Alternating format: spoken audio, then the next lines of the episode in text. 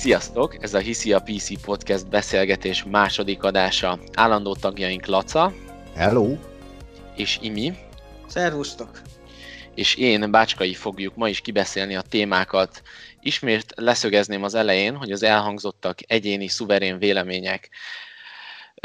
Ma is két könnyed és egy keményebb témát tárgyalunk, és az első témánknak az a címe, hogy az influencerek mindenhez is értenek, ez alatt pedig ö, ö, azt értem, onnan jött az ihlet, hogy ö, hát én most szembesültem azzal, hogy például Szabi Est elkezdett kisfilmeket gyártani, és, ö, és hát ez egy olyan, olyan jelenség, amivel elég sokan találkozhattak, akik ö, ö, követik akár a magyar vagy a, a nagyvilág influencer életét, hogy influencerek életét, hogyha egy influencer vagy csapat elkezd foglalkozni egy bizonyos témával, mondjuk videójátékokkal, akkor egyszer csak ők értenek a filmekhez is, ők értenek ehhez is, ahhoz is, ama- amazhoz is, de hogyha mélyebbre ásunk, akkor, akkor, és megnézzük ezeket a videókat, vagy olyanok, olyan prominens személyek nézik meg a videókat, akik értenek mondjuk a film szakmához, teszem azt, akkor ez e- elég komoly szekunder szégyenérzetet ö, tud okozni, bár ez az átlagos ö, jó ízléssel rendelkező emberekbe is gyakran ö, ilyen szekunder szégyenérzetet ö, kelt. Nem tudom, ti láttátok a, a Szabiesnek a kis alkotását? Hát, Nekem nem volt szerencsém hozzá. Én, a, én gondoltam, hogy megnézem, de aztán inkább a lábkörmeimet tépkedtem be helyette, mert az feltételeztem, hogy kevesebb fájdalmat fog okozni, úgyhogy én, én megkíméltem magam ettől a gyötrelmes élmény. Én ebbe a témába egy ilyen hasonló do- dolgot láttam, ez a Brodapest, vagy mi ennek a sorozatnak a neve, de nem bírtam egy percnél tovább sem nézni. Nem tudom, az a téma, ami már engem nem nagyon fog meg. Talán, ha egy 5-6 évvel fiatalabb lennék ilyen 14-13 éves, akkor biztos, hogy jaj, de jó, jaj, de jó, de nem. Szóval engem még annyira se fogott meg, mint a kereskedelmi tévéken, amik mennek ilyen hasonló szappanopera féleségek. Azon gondolkodtam egyébként ennek kapcsán, hogy ö, tulajdonképpen nem olyan nagy baj az, hogyha valaki a saját platformján azzal üti el az idejét, vagy azt publikálja, amihez éppen kedve van. Nem kell, hogy valaki szakbarbár legyen egy adott témában ahhoz, hogy, hogy jó legyen. Ha meg amit csinál, az meg rossz, akkor azt meg úgyis beárazza a, a nézőközönség, vagy a hallgatóság. És hát ö, Szabiásnél is valami olyasmi van, csak kicsiben, mint ami ö, Jennifer Lopeznél volt, hogy ugye volt egy középszerűnél valamivel talán jobb énekesnő, és aztán lett belőle egy felejthető szépségideál, egy borzasztóan hitvány színész, egy, egy bukott parfüm tervező, tehát hogy ő is annyi mindent csinált már egy idő után, már mindenféle projekthez adta az arcát meg a nevét, hogy igazából semmibe se volt jó, hiszen az éneklésen kívül nem nagyon értett semmihez, csak ugye azt gondolta, hogy ő ért máshoz is. És uh, Szabi Esnél se gondolom azt, hogy ő egy magyar Freddie Mercury vagy valami hasonló lenne. Nyilván megvan az a közeg, akinek ő egy jó énekes, de hát valószínűleg van annyira jó filmes is, mint amennyire jó énekes, gondolom.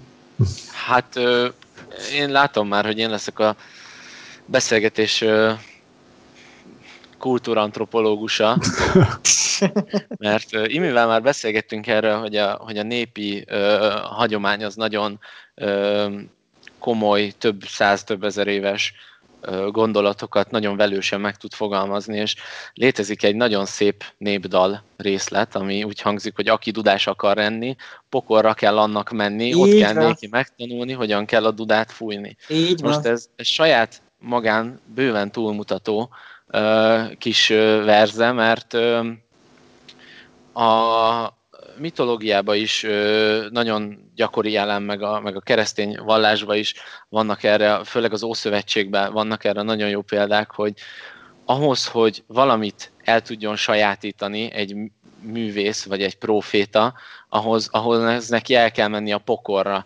És ö, arról tud igazán beszélni, aminek a poklát ő megjárta. Ö, és akkor tudja úgy fújni a dudát, hogy az másokba is ö, megfelelő ö, húrokat pendítsen meg, és én ezt ö, ezt hiányolom nagyon ezekből a, a, az anyagokból. Azt a fajta ö, saját tapasztalatból való öm, igényes, elmélyült munkát, amit ha valaki művészeti egyetemre vagy művészeti oktatásba vett részt, akkor valószínűleg nagyon keményen a fejébe verték, hogy semmihez nem szabad úgy hozzányúlni, hogy ne legyen ahhoz közöd. És most nem azt értem ez alatt, hogy te meg akarod csinálni, mit tudom én, a, a Buda ostromát, és akkor neked át kellett azt élned, hanem azt egy olyan ember nem fogja tudni megcsinálni valószínűleg, aki nem tudom, milyen alter klubokba ö, szocializálódott, viszont ö, nekem van egy ilyen ismerősöm, aki rohadt jó filmet, diplomafilmet csinált az ilyen alter klubokról, viszont aki úgy nőtt föl, hogy ö, hagyományőrzésre járt, ö, vagy ö, effektív személyes tapasztalatai vannak ö, azzal, a, azzal a hagyományőrző világgal, vagy ilyen irányú több tíz vagy több éves érdeklődése van, vagy már gyerekkorában meg volt az érdeklődés, akkor nyilván ezekről a témákról sokkal mélyrehatóbban tud elmélyültebben tud úgy beszélni, hogy az nagyobb közönségek számára is befogadható legyen, és szerintem az influencerek a saját um, befolyásukat, influencüket használják arra, hogy elfedjék ezt a fajta elmélyülést, elfedjék azt a fajta pokoljárást, ami, ami nem feltétlenül az, ö, ö, nem csak az elmélyülést fogadj, foglalja magában, hanem, hanem ö, bizonyos ö, tapasztalatoknak a megélését is, ami ahhoz szükséges, hogy valaki olyan művész legyen, hogy ö, bizonyos témákról valid gondolatokat tudjon megfogalmazni, mert magyar ö, irodalomban is, akik, akik írtak, vagy akik ö, ö, verseket írtak, vagy prózát, azok általában olyan témákról írtak, amiket, amik őket körülvették. És ha, ha megnézzük Adinnak a költeményeit, hát ez egy nagyon-nagyon, ez mindenki tudja a középiskolai tanulmányaiból is, hogy egy nagyon zilált életű ember, már csak ha olvassuk is, de ezt ezt nem tudta volna megírni egy csinovnyik. Tehát ehhez egy olyan embernek kellett lenni, mint Adi, egy ilyen zilált életű embernek. Igen. És ö, nem azt mondom, hogy a, az influencereknek ilyen zilált életet kell élniük, és mindenki, ö, mindenkinek csak jót kívánok, de, de ilyen alapokkal nem fognak tudni rendes hát, műveket gyártani. Igen, igen. Én annyit tennék itt azért hozzá, hogy ö, ha a, kellő alázat és a tanulásra való készség, mert például ott van egy másik példa, személyes gyerekkori nagy kedvencemet mondanám, Maj Károlyt, vagy May, hogy a németek mondták, ugye ő írta a Vinettut. Ő úgy írta le azokat az amerikai tájakat, azokat az indián viszonyokat, hogy ő mondjuk soha nem járt Amerikába, de rengeteget olvasott arról a témáról, elmélyült benne, tanulmányozta, tehát az alázat és a tanulásra való készséggel ezt el lehet érni, de ahogy mondtad, ezek az influencerek ugye a befolyásukat, az influencüket használják, és ilyenkor gyakorlatilag ők nem is az, hogy ők alkossanak, ők bármibe belekezdenek, ők várnak egy körülrajongást. Ez egész arról szól, hogy megsimogassák a buksiukat, hogy de jó vagy, de jó filmet csináltál, de jó minden. Most így gondolkodtam, időközben eszembe jutott, hogy mondjuk én, mint hobbi író, egyiket sem tudnám, amelyiket könyvet írt volna, de aztán ugye már az előbb beszéltünk a pewdiepie az írt egy könyvet, azt hiszem az a könyvnek a címe, hogy a könyv, ami szeret tégedet. Az mondjuk az írói szakmába is belevágott. Hát számon kérjük, ha jól értem, Szabi Esten és a, a hozzá hasonló ilyen 10-20, maximum 30 éves influencereken az élettapasztalatot, vagy a, az életbölcsességet, mert hát ilyen lekifutásból akkor 50 éves kor alatt ne alkosson senki semmit, vagy, vagy történjen vele mondjuk annyi, mint különböző ilyen intravénás drogosokkal, akik aztán életük végéig megélnek abból, hogy ők hogy jöttek ki a drogból, tehát hogy vagy nagyon traumatikus fiatalkoruk legyen, vagy ne is ragadjanak ecsetet, vagy nem tudom, hogy fogalmazzak. Tehát... Olyan témákról beszélnek, nem az a probléma, hogy ő alkot, tehát a Rambo is fiatal korában alkotott, és annak ellenére, hogy én nagyon nem szeretem a, a Rambo-nak a műveit, azért, mert az, az szerintem egy olyan szélsőség, amivel én nem tudok azonosulni. A, az irodalmi értékét mégiscsak el kell ismerni, mert abban a világban, amiről ő, az a világ, amiről ő beszél, az az érzés világ, amit ő képvisel, az, az nagyon önazonos. Viszont a, a, a Szabiest, az, az, tehát ezek az influencerek, ezek gyakorlatilag olyanok, mint a, a ha, ha a Blick próbálna egy mély dokumentumfilmet csinálni tehát ö, ja. értitek, értitek mi a probléma. Igen, nem, igen, nem, igen. Nem, a, nem, azt, nem azt, nem azt a, a, azt kérem számon a, ezeken az influencereken is. Szerintem számon kell kérni, mert hogyha senki nem kéri őket számon, és senki nem szembesíti őket ezzel, akkor, akkor ö, az a probléma, hogy ők gyerekeknek csinálják az igen, anyagokat, igen. és a gyerekeknek fog eltolódni úgy az értékítélet egy olyan negatív irányba. Hát ha, ha megnézed azt a, azt a kis filmet, én, én, én, én tehát, hogy szinte fizikai rosszul létet okozott az, hogy egyetlen egy olyan plánt nem láttam benne, ami az alap ö, plán sorba benne lenne, mert egyszerűen olyan, ö, tehát hogy a képkomponálás borzasztó. Én el tudom nézni, hogyha nem tud valaki világítani fiatalon, vagy ö, nem tud történetet írni, stb. De, de az, hogy egy, könyörgöm, ezek olyan fiatalok, akik gyerekkorukban tizen pár évesen megkapták a kamerát, és nem tudnak egy képet csinálni. Én is 15 évesen vagy 14 évesen kaptam meg az első ilyen kis kompakt fényképezőgépemet, és eljutottam oda, hogy ma nem azt mondom, hogy, hogy úgy tudok világítani, mint Dickens mester, de egy, egy szobát, egy esti szobát, egy nappali szobát be tudok világítani, nyilván azért, mert ezt tanultam, de náluk még a hajlandóság sincs mm, meg erre, hogy valami, valami jót alkossanak, én úgy érzem. És ezt viszont, vagy emiatt őket kollautolni kell, vagy nem is tudom mi erre a jó, jó magyar, magyar megfogalmazás, hogy szembesíteni kell ezzel őket, mert különben ott a szmötyibe szépen el, elfürdőznek. Ezért jó például a Puzsérnak a, a hozzáállása a bulvárral szemben, mert a bulvár is ugyanez a szmötyi, amiben ezek a fiatalok alkotnak, gyakorlatilag színvonalát tekintve. Hát ezzel sokan tudnak azonosulni. Nekem van egy nagyon rövid kis teóriám arról, hogy a művészethez mi az a három dolog, ami, ami szerencsés, hogyha megvan, és ideális. Ugye az első az a, a képzettség, tehát az, hogy valaki, ha nagyon leegyszerűsítjük, akkor kiárja az iskolapadot, és ott megtanítják az adott művészeti ágnak a mesterfogásaira.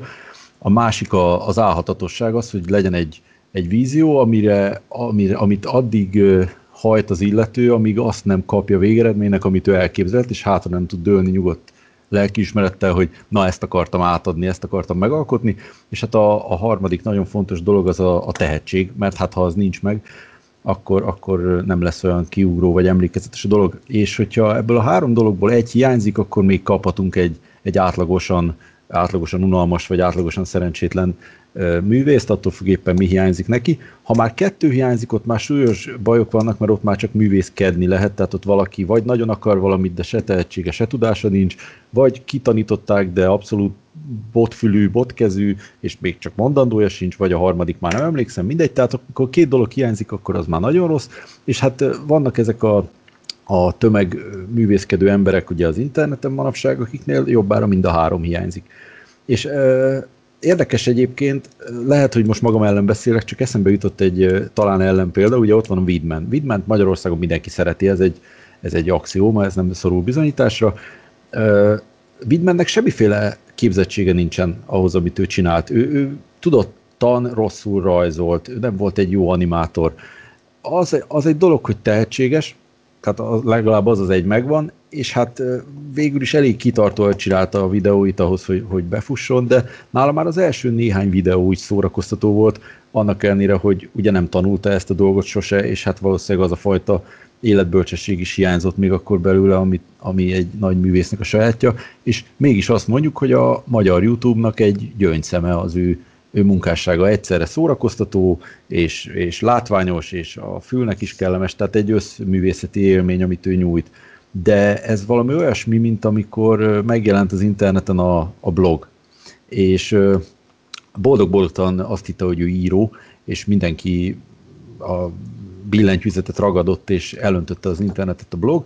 Most ugye, hogy már a YouTube van és az egyéb ilyen platformok, most meg mindenki filmesnek, meg zenésznek, meg gamernek hiszi magát, és ezt valahogy úgy kell szerintem kezelni, mint az aranyásást, hogy az ember kezén átmegy több tonna ö, meddő, mire talál egy aranyrögöt. De a több tonna meddőből ki kell azt az egyet vakarni, és meg kell adni a lehetőséget annak is, hogy, hogy aranyrög lehessen. Nem tudom, értitek-e, mit akarok belőle kihozni. Tehát Igen, nyilván, igen. nyilván kiemelkedően tehetségesből és szorgalmasból és képzetből van sokkal kevesebb, mint amennyi a, a tucat ember, aki csak szeretne a szabad idejével valamit kezdeni.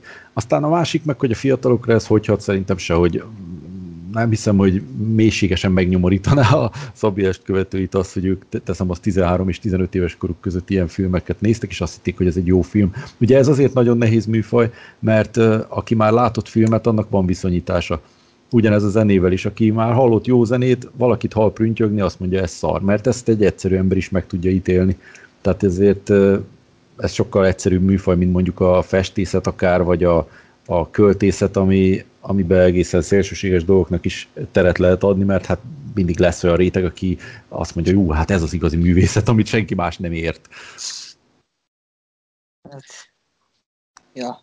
Nekem ezzel az a problémám, hogy szerintem azért hat, mert ö, a gyerekekre, meg a fiatalokra, és ezt azért gondolom így, mert előző beszélgetésünk ö, alatt volt egy témánk, a, a, mi a kulturális romlásról szólt, hogy hogy juthattunk el oda, hogy, ö, hogy New York Times bestseller a, a Twilight és a hasonló ö, színvonalú regények.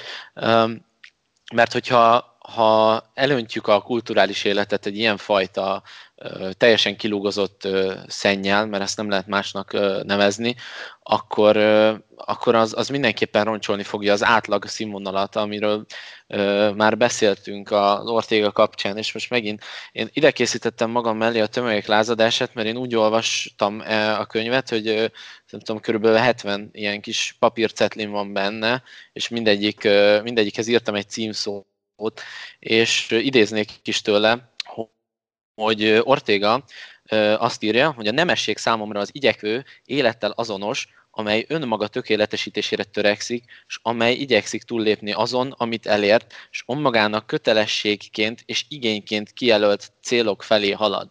Na most ezekből a, a, az anyagokból ez a fajta szemlélet az elsődleges, ami hiányzik. Tehát nem, nem uh, a content az önmagáért létezik, tehát gyakorlatilag egy ilyen, egy ilyen posztdadaista lárpurlártot hoznak létre, nem pedig egy, egy, egy mondani való, vagy egy, vagy egy gondolat mögé szerveznek be egy anyagot, hanem azért készíti el ezt az anyagot, hogy legyen egy ilyen anyaga. Legalábbis én nagyon ezt érzem benne, mert annyira sekélyesen nyúlnak a témához, de ugyanígy ö, vagyok. Most lehet, hogy sokan ö, szembe fognak menni az én ö, gondolatommal, de én kisebb koromban néztem a, a kisebb koromban, hát 18 évesen, vagy 17 évesen néztem az Otherworld-öt, azt hiszem ők már akkor léteztek, és néztem a filmkritikáikat, és hát mindig megvolt a saját kis véleményem, de úgy azért úgy az ember elfogadta őket, mert hát idősebbek, meg sok a követőjük, és ahogy így egyre jobban beleástam magam a filmes témába, egyre többet is kapizsgálok az egészből, hogy hogy működik, hogy áll össze egy film. Úgy, úgy vesz, veszett el például a, a, a, az ő tekintélyük az én szememben, mert úgy érzem, hogy ők is csak egy egyszerű film nézők, akik nem feltétlenül rendelkeznek megfelelő kulturális kitekintéssel ahhoz, hogy prominens véleményt fogalmazzanak meg ebben a témában, és ez nem csak a, a Szabértre vonatkozik így, tehát, hanem, hanem vannak itthon is ilyen csatornák, akik, akiknél én ezt abszolút relevánsnak érzem. Hát igen, annyit hozzátennék, hogy én az otherworld még mondjuk az Otherworld Zolinak nagyon sokszor azt találom, hogy egyetértek a kritikáival, de igen, egyetértve ezzel, hogy Szerintem ez a dolog igen káros, mert eltorzítja az értékétéletét a fiataloknak. Ugye olyan ez, mint amikor vannak ezek a ilyen állatkísérletek, hogy a disznót berakják, és akkor van a kék gomb, meg a piros gomb. Ha a kék gombot nyomja meg, akkor megrázza az áram, ha a piros gombot, akkor jön a kaja. Ugye a fiatalok azt látják, hogy ezek a szabiestek, meg az ilyenek, ilyenek azok, akik megélnek abból, abból, amit szeretnek. És hogyha azt látják, hogy ezek gyártják ezeket a filmeket, és ezek sikeresek, akkor biztos, hogy az a, az a siker, azt kell csinálni, abból lesz a jó.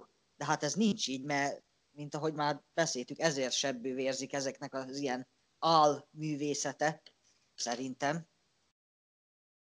Hát nem akarom a végtelenség dobálni ezt a labdát, lehet, hogy nem fogunk egyetérteni. Én gyerekkoromban kívülről tudtam a Rapülők 1-2 kazettát, az összes számot az elsőtől az utolsóig, együtt énekeltem a kazettával, és hát ti nagyon fiatalkák vagytok, úgyhogy lehet, hogy ezzel a, ezzel, ezzel a traumával nem szembesültetek, de hát a mai fejemmel na, az egy szekunder szégyen, és hát 20 évesen meg Pink Floydot hallgattam. Az ember nem Pink Floyd-dal kezdi. Szerintem el kell, hogy teljen egy idő, tehát a, az ember igénytelennek születik, és ahogy civilizálódik, meg kulturálódik, meg érik a kulturális hatások, úgy lesz belőle igényes ember, ha, ha az lesz, hogyha meg, most... ha be tudja járni ezt az utat. Mostan... És igazából, bocs, ne haragudj, csak egy fél mondat, hogy, a, hogy szerintem a lényeg az, hogy ne sikkadjon el az aranyrög a meddőhányóba. Tehát arra kell mindig szülőként, vagy, vagy ismerősként, vagy a, ha valaki esetleg influencer, vagy befolyása van a, a közízlésre, mindig arra kell rámutatni, hogy mi az érték, és hát a meddő az meg a meddő, az meg, azon meg járunk, abból csináljuk az aszfaltot, meg nem. Így van. Na most elsikerült érned azt, hogy beszélgetés, al- beszélgetés alatt meggyőztél engemet, ugyanis így jobban elgondolkodva tényleg lehet, hogy szükség van arra, hogy lásson szart, és hogy, hogy aztán idősebben lássa a jót, fiatalon a szart, és aztán át tudjon menni egy ilyen fejlődési lépcsőn. Hogy lássa azt, hogy mi a rossz, az akkor ne legyen, és mi a jó, azt meg akkor próbálja meg kihozni. Lehet, hogy ez egy így működik. Lehet, hogy... Re- remélem. Igen, de az a probléma, most ez nyilván megint ilyen elitista duma, és ez egy nagyon, nagyon nagy problémám, hogy én sok mindenről kicsit elitista módon gondolkodom. Lehet, hogy ez változni fog még. Majd, majd lerángatunk a földre, ne aggódj. hogy az embereknek a nagy része, a nagy tömeg, amit Ortega tömegnek nevezni, most úgy értem a, a tömeget, az, az sose rendelkezett ezzel, a, ezzel az igényel. Tehát lehet benne valami, hogy, hogy nem tudom, a, a szén között azért kifejlődik egy-két gyémánt, de, de itt az a kérdés, hogy kulturálisan lehet-e nevelni az embert, ugye, amiben az előző rendszerben hittek, hogy az új szocialista tí- embertípust ki tudják nevelni. Lehet erre kéne, ne, nem úgy, mint a szocialisták, de, de lehet, hogy valami ilyen irányba kéne terelni a, az influencereket, meg a, a, a médiát, hogy, hogy, és személyesen én is dolgozom ezen, hogy valami olyasmi kerüljön be a mainstream médiába, ami, ami, ami egy magasabb kulturális igényt képvisel, mert én hiszem azt, hogy ha az emberek elé rakják azt, és megfelelő mennyiségben rakják elé, akkor azt ugyanúgy fogják nézni. Erre tökéletes példa volt a, a Trónok harca, ami nem egy tipikus fantasy volt, amikor megjelent, és nem egy, nem egy kulturálisan kilúgozott anyag, mégis iszonyú magas nézettségszámokat tudott produkálni. Ugyanez a vikingek is, ráadásul a sorozatoknál tudni kell, hogy a sorozat az egyetlen olyan filmipari termék, ami, ami, kifej, ami, ami csak profitorientált szemlélettel indul el. Tehát a, a, nincs olyan, hogy elkészül egy sorozat azért, mert egy producer azt mondja, hogy jó, meglátjuk, hogy visszahozza az árát, hanem az arra készül, hogy az árának a többszörösét hozza vissza, és ez, és ez 99,9%-ban így van a sorozatoknál, a filmeknél ez, ez sokkal magasabb arány, vagy sokkal kisebb arány, Úgyhogy itt a kulturális nevelésről is lehetne vitatkozni, vagy hogy ez mennyire megvalósítható azért is, mert nyilván, hogyha valaki kulturálisan akar valakit nevelni, azt egy, azt egy nézőpont, a saját kulturális nézőpontjából teszi. És most, hogy melyik kulturális nézőpont a valid, az, az, azt csak az idő tudja meg, megválaszolni. Úgyhogy Na ez egy nagyon nehéz kérdés. Be is dobok akkor egy ö, dolgot, ha már Jár a copyright miatt a strike, a Youtube-on a tiltás, meg a Twitch-en is, meg járnak az ilyen dolgok miatt, akkor járnak kultúrombolásé is. legyen egy cenzorbizottság, ami vizsgálja, magasan képzett kulturális személyekből, akiknek van érzéke, és hogyha olyan, akkor kiírja, hogy this video is banned because of cultural damage. Olyan már régóta van a, a komment szekcióban ez az ízlésrendőrség, ezt így nevezzük. Igen, Ja. vagy cancel culture, tehát azért baj, hogy ez, ezt nem lehet meghatározni, vagy nem, nem, nem tehát ugye azért a modern társadalom még nem találta meg szerintem azt a fajta um, módszert, hogy hogy lehet ezt, ezt kordában tartani, mert régen, régen alatt a, a mondjuk tekintsük vissza az ókori időkre, tényleg azok a, a nagy művek maradtak fönt, vagy ö, akár a, a, az újkorban, a reneszánsz és stb. idejéből azok a festőknek a művei, azok a szobrok, épületek ö, maradtak fent úgy, hogy a nagy művészek, meg a nagy művészeknek az alkotásai, amik kiállták az idők próbáját. Lehet, hogy most is csak ezt kell megvárni, lehet, hogy két-háromszáz év múlva majd az ükük gyerekem úgy tekint vissza erre a korra, hogy ez teljesen el lesz felejtve, ez a szabiest, meg a hasonló színvonalú alkotások. Minden esetre én félek a, a kulturális hatásaitól ennek, ugyanúgy, ahogy lehet félni a kulturális hatásaitól, a, a, a bulvárnak a kulturális hatásaitól, ami szintén látszik, hogy elég komoly társadalmi um, um, töréseket tud szülni. Az ókori Rómába Néró császár rendkívül irigy volt a nagy görög írókra, akik írták a nagy eposzokat, meg rendezték a nagy színdarabokat, mivel neki érzéke nem volt, úgy próbált ezeknek a helyébe lépni, hogy egy ilyen színdarab keretein belül főgyújtotta Rómát. Hát reméljük azért odáig nem jutunk el, hogy valaki úgy dönt, hogy a kulturális cenzúra miatt fel fogja gyújtani a romát.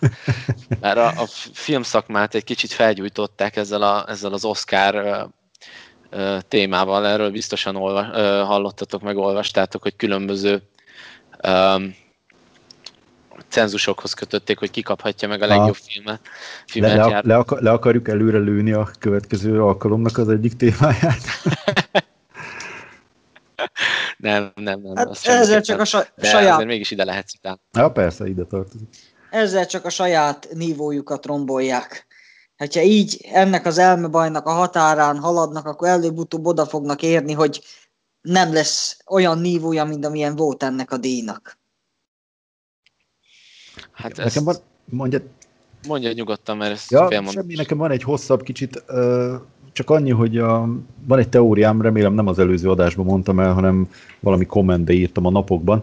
A lényeg az, hogy a kultúrát azt nem lehet let, letömni az egyszerű tömegek torkán.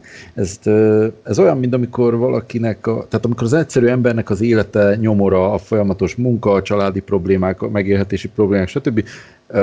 mellett mondjuk nincs ideje és energiára arra, hogy bármi mást fogyasszon, mint a legkönnyebb kikapcsolódás nyújtó szórakozás. Ez egyébként pontosan ugyanolyan, mint az, hogy a boltokban ugyanolyan mértékben található meg az egészségtelen gyorsétel, mint a mellette egy lépésre ott van a sárgarépa, meg a saláta, meg az akárki. Amikor az egyszerű átlagember megy haza este a munka után, akkor leveszi a készételt, hazamegy, fölrántja a csomagolást, betömi az arcába, elég édes, elég sós, elég zsíros, és kész, evett egy jót. Tehát nem áll neki ezzel foglalkozni. Az egészségesen mindig csak a középosztály, meg a felső osztály tud táplálkozni. Nyilván ennek anyagi oka is vannak, de hogy a, a, a, hozzáállás miatt.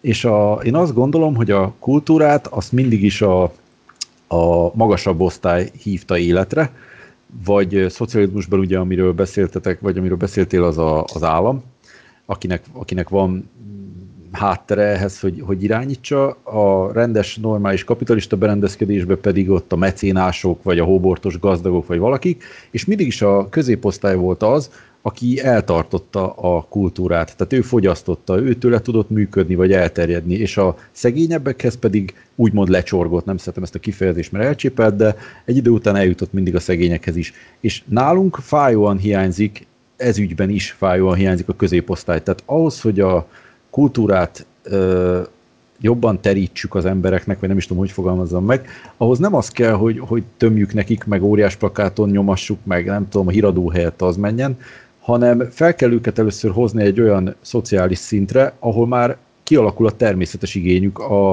a nívósabb kultúra fogyasztására. Én így gondolom.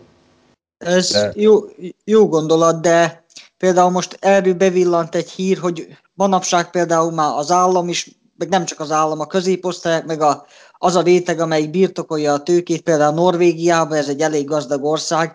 Én már nem is tudom mennyi ö, millió vagy több százezres eurót kapott egy hát úgynevezett művész, akinek abból állt a művésziessége, és ez tényleg így volt, hogy a saját végbelébe főnyomta a festéket, aztán hát ráfosta egy vászon. De ez komolyan, ez hír volt. Ez, ez, én először azt hittem, hogy álhír, de utána... Igen, Franciaországban, Franciaországban volt egy művésznő, igen, aki ezt... A, a bécsi akcionizmust újra és újra feltalálják. Ez, valakinek meg így leesett, hogy ilyet is lehet. Az a probléma, hogy nem jut eszembe, imivel beszéltünk a csoportba, a Facebook csoportba, egy kommentekben arról, hogy van, nem tudom milyen milyen gazdaságtudományi, újkori gazdaságtudósnak az elmélete az, hogyha a, a rossz pénzt ö, forgalomba hozzák a, a jó pénzzel szembe, akkor a rossz pénz lesz a, a, a mérvadó, és akkor a rossz pénz az mindenképpen el fog hatalmasodni a, a, a jó a jó pénz fölött, és ez az egyetlen egy félelmem. A, a ezzel a jelenséggel kapcsolatban, hogy az Ortega is leírja, hogy a tömeg az mindent a saját szintjére alacsonyít, és hogyha a tömegnek adunk egy olyan platformot, mint például a Facebook, vagy a Twitter, vagy akármilyen uh, social media, akkor, uh, akkor lehet, hogy a saját maga szintjére fogja alacsonyítani a, a művészetet is, uh, és erre egyre komolyabb jelenségek vannak Hollywoodban, nem tudom, Netflix sorozatokat, hogyha megnézek, nagyon kevés olyan sorozat vagy film van, ami most megjelenik, és egy olyan fél-három óra után nem kapcsolom ki, mert egyszerűen nem, nem tud lekötni, nem, nem érdekes, nem, nem, nem tud olyat mutatni, ami miatt úgy érezném, hogy akkor még mondjuk három órát, vagy mit tudom én, öt-hat részt még ott tudna tartani. És hát valószínűleg ez csak az idő fogja megadni erre a választ. Ja. Hogy, hogy ennek mi lesz a vége. Hát, Viszont van... valahogy ehhez hozzá lehet... Mondjad. Én ö, ott van vele szembe, ha szó volt erről, hogy a tömeg mindent a maga képére formál. Például biztos már hallottad, hogy ott a távol-keleten, Kínába bevezették ezt a, az állampolgároknak a pontozását, hogy ilyen különböző kritériumok szerint pontozzák őket, és akkor gyakorlatilag attól kezdve, hogy a kórházba a várólistán mikor kerül előre, kezdve egészen addig, hogy hány lájkot ér neki a lájkja az ottani közösségi médiákból, hogy nincs Facebook a nagy tűzfal miatt egészen addig. Hát ez áll szembe akkor a nyugati tömeg szellemmel.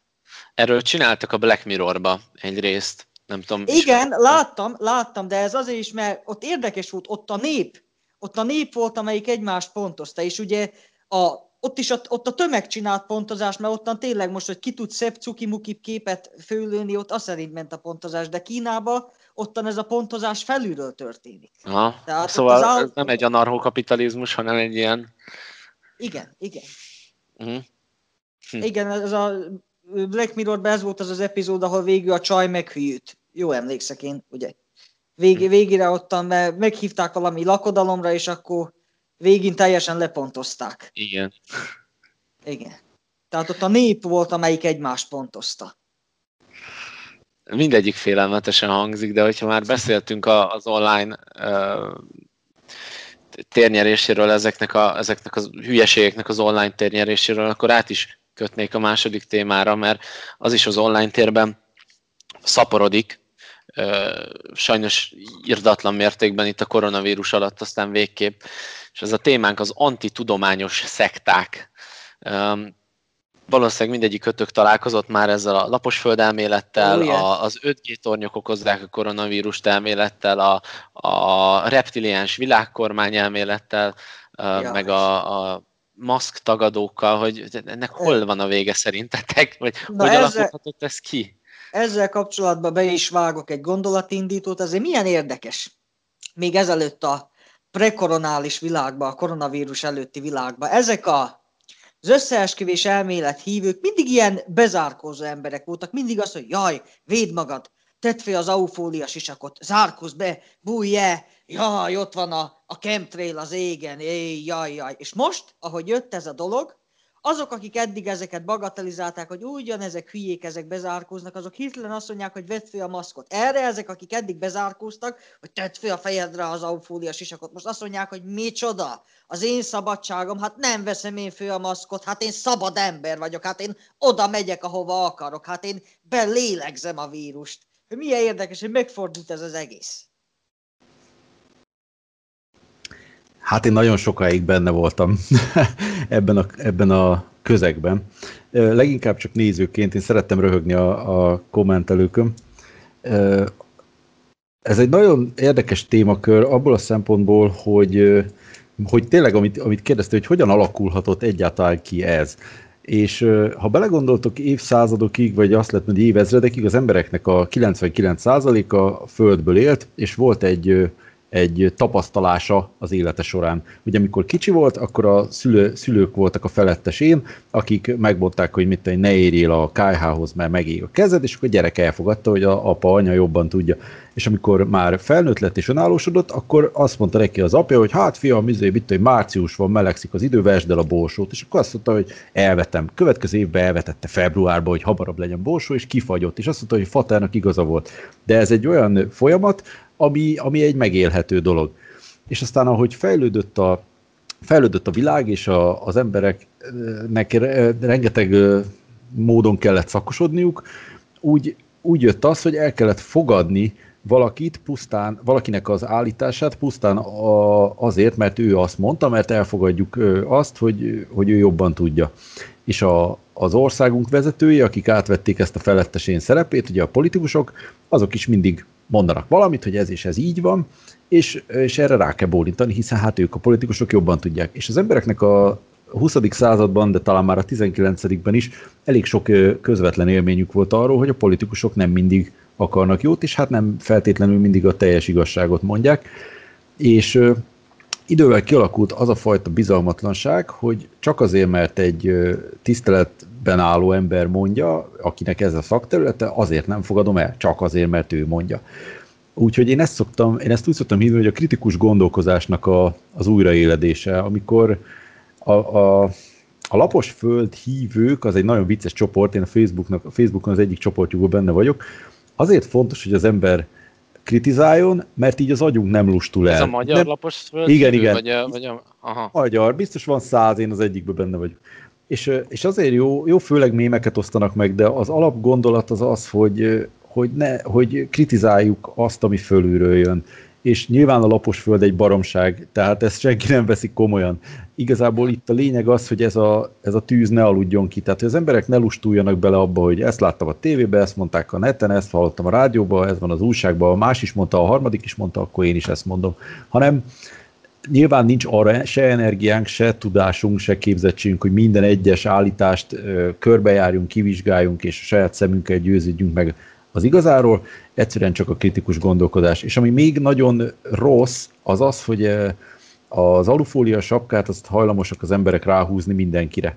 Tehát a, aki egy kicsit is eh, valamelyik ilyen tagadó szélsőségbe benne van, azt rögtön összemossák azzal, hogy akkor te gyík embereket látsz meg, laposföldet meg, Niburut meg, nem tudom, nácikat a holt túloldalán meg, én nem tudom micsodát, miközben vannak olyan témakörök, amik létező dolgokat rejthetnek magukba. Tehát például előszeretettel mossák ebbe bele a világkormányt. Vagy azokat a szimbólumokat, amiket a szabadkönyvesektől kezdve a, a nem tudom, a, a templomosokon át a mindenféle ilyen rejtélyes és izgalmas háttérhatalmak ö, használtak, és a mai napig használnak, hogy ezek, ezek láthatóak, és ezek léteznek, nem tudjuk miért, meg miért jó, meg valószínűleg oka van annak, hogy ezek vannak, de hogyha valaki ezt felmeri vetni, akkor rögtön kikerül abból a bizonyos szalomból, és egy nem komolyan vehető emberré válik, mert hát ő itt alufólia sapka. Tehát, hogy ez, ez a része nem annyira jó, hogy így összemosnak minden egyes egyetértek veled, mert való igaz, hogy összeesküvés elmélet hívő és összeesküvés elvélet hívő között van különbség. Például mondjuk a lapos földet én egy nagy hülyeségnek tartom, de most szó, szóba, Hát, került a, poén. szóba került a szabadkőművesség, mondjuk az annyira valós volt, hogy maga, ha már itt Adi is szóba került, Adi is szabadkőműves volt.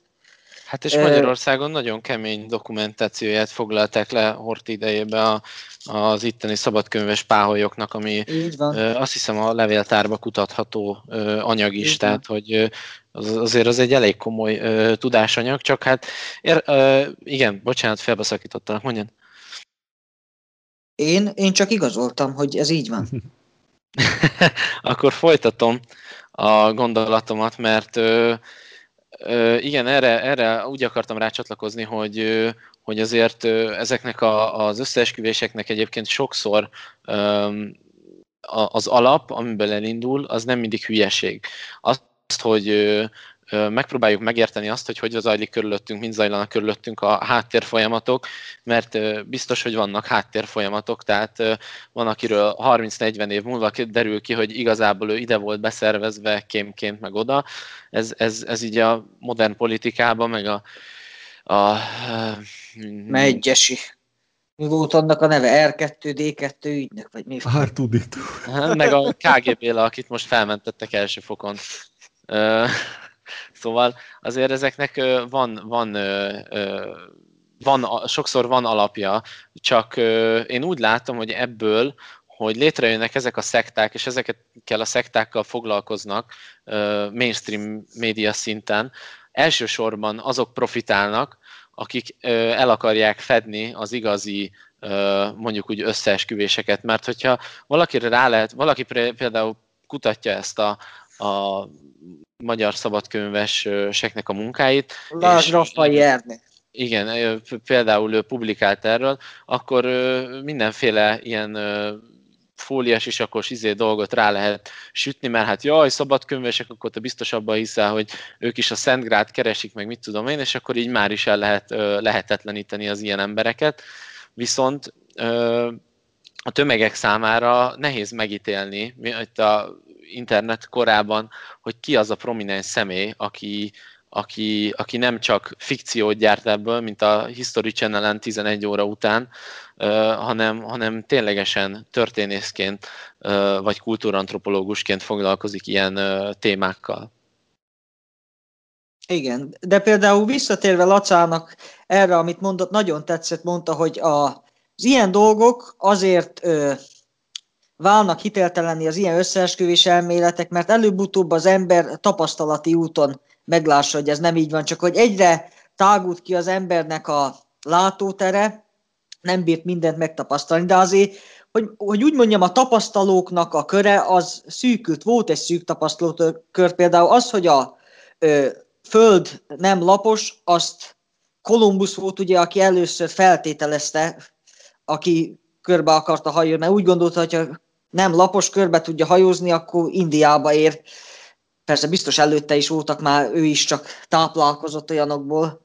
A, én most csak a, őrúla, mint aki gyakorlatban ugye köröztül hajózta, hogy ugye a tengeri kereskedők azok biztos, hogy akik abból éltek, tudták, hogy a föld nem lapos. Most meg valószínűleg egy astronauta is, aki kint van az űrbe és lássa, az mondhassa, hogy nem lapos.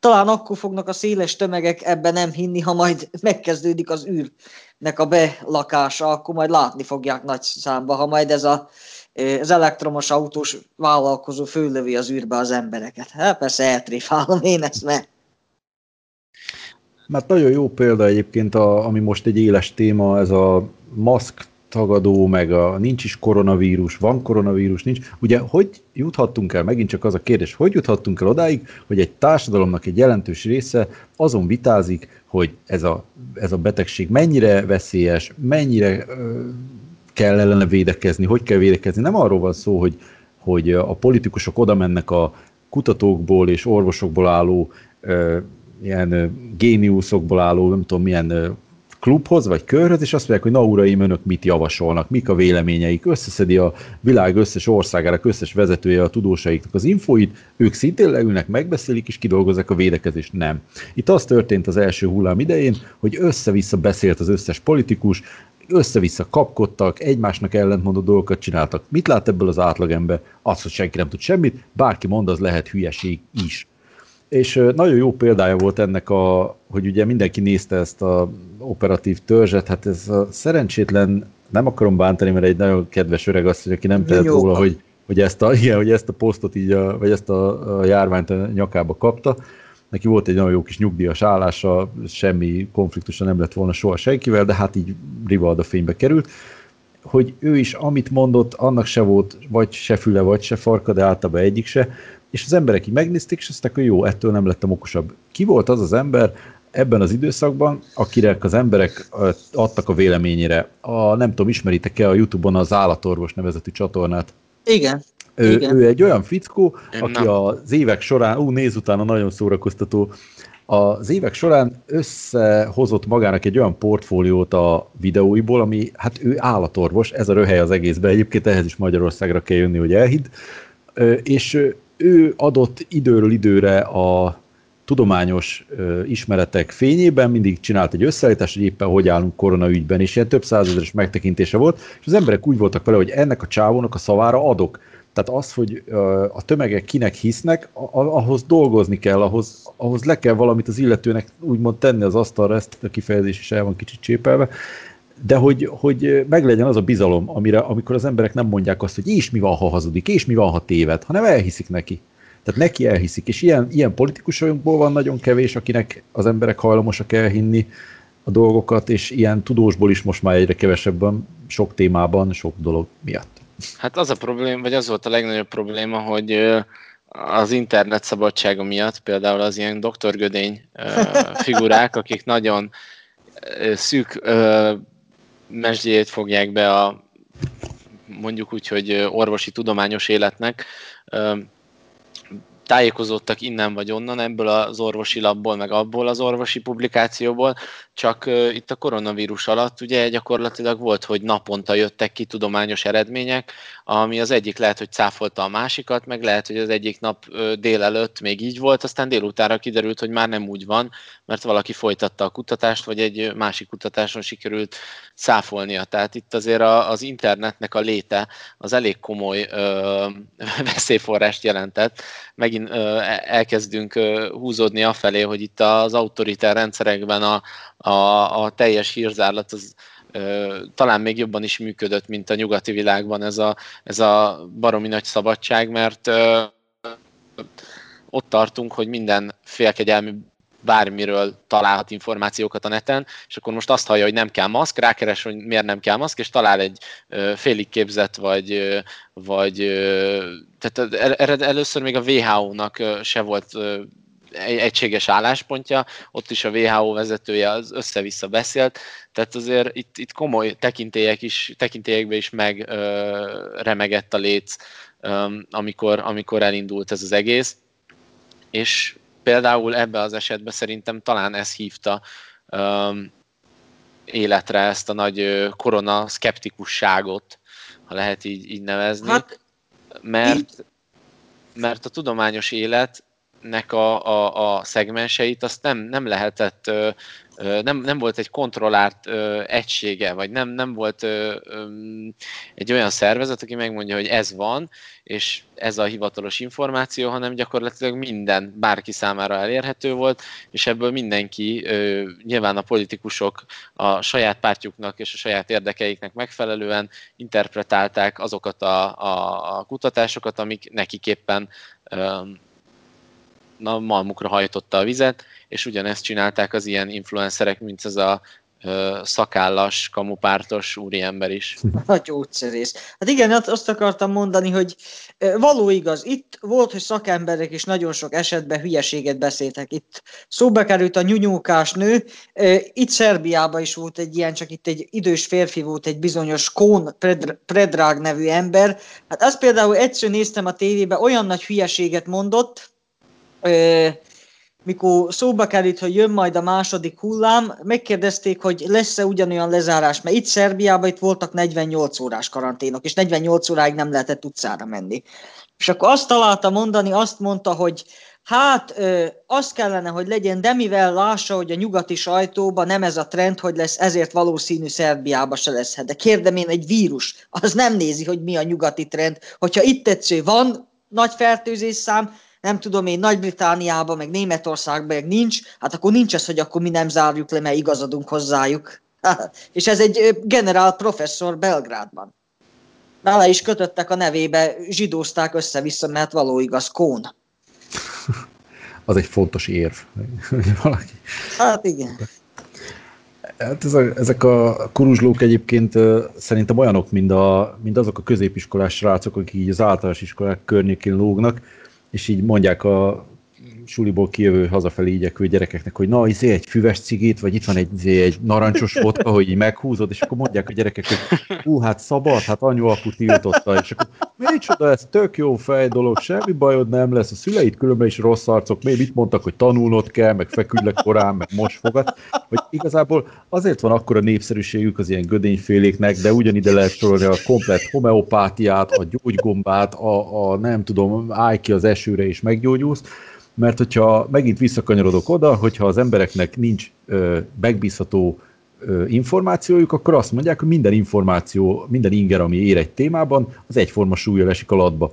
És ö, biztos ismeritek azt a karikatúrát, hogy van egy útalágazás, két irányba egy tábla, hogy a, a kellemetlen igazság és a kényelmes hazugság, és Igen, mindenki özönlik a kényelmes Lógja, hazugság felé. Hogy az emberek, hogyha az egészségükről van szó, akkor hajlamosak aggódni, és hajlamosak a könnyebb utat választani. Mit mond az orvos? Mit tudom, valaki beteg? Azt mondja az orvos, hogy hát lehet műteni kell, hát az elég kellemetlen, meg fáj, meg be kell feküdni, gyógyszert kell szedni, változtasson az életmódján. Mit mond a másik, a sarlatán? Beveszed ezt a cukros kapszulát, meggyógyulsz, megiszod a gyógygomba levet, ezért kinő még a harmadfogzásod is elindul. Melyiknek fog hinni abban az esetben, hogyha mind a két info ugyanazzal a súlyjal esik a mérlegbe? Hát nyilván annak, amelyik egyszerűbb. Úgyhogy a, ezek, a, ezek a netes jó fejek, akik azt mondják, oh, az hülyeség, nincs is járvány, ne szedjél gyógyszert, mert az a gyógyszerlobbi, meg az orvosok meg akarnak ölni, mert abból élnek, meg mit tudom én, azok, azok ugye ezek a jó fej arcok a, a suli előtt, akik osztogatják a, a narancsos vodkát. Tehát ez, ez káros és üldözendő, csak kinek hiszel? Ki, ki az, aki most önkényesen törölték a Gödény csatornáját. Hova jutottunk el? Az internet szabadságáig. Most az arról szól a diskurzus, hogy hát jó, hát az övé is egy vélemény, ugye, és hát minden vélemény értékes, és mit tudom én. De hát az ilyen... Erről csináltak egy nagyon jó sketchet, amikor a art classon ott ültek a izé, gyerekek középiskolában, és megkérdezte, az, vagy mondta az izé, art teacher Amerikában, hogy a, a gyerekek a, a, ezen az órán mindenkinek a véleménye számít, nagyon mindenki nagyon fontos, és akkor így azt mondja a csáv, hogy a, a holokauszt nem történt meg. És akkor jó, lehet, hogy nem mindenkinek a véleménye, Hitler mindent jól csinált, na takarodj az órámról. Tehát ö, ez körülbelül ez, amiről beszélsz. Én elnézést kérek a nagy hahota miatt, de mikor szóba került, hogy ez a hasonlat, hogy ezek középiskolás rossz fiúk, ez a gődény, ez mikor így kirakta ezeket az edzéseidre a képet, az még úgy is néz ki.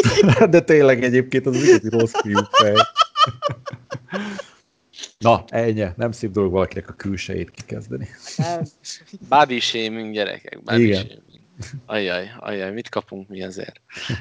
De még, még visszakapcsolódnék arra, amit a legelején mondtál, hogy a, a tekintélyek eltűnése, és az a rend, ami, ami ugye több száz évig fennállt tapasztalati alapon. Én ezt nem másképp nevezném, és majd itt ilyen vallástörténeti dolgokba a következő témában úgyis én bele fogok menni.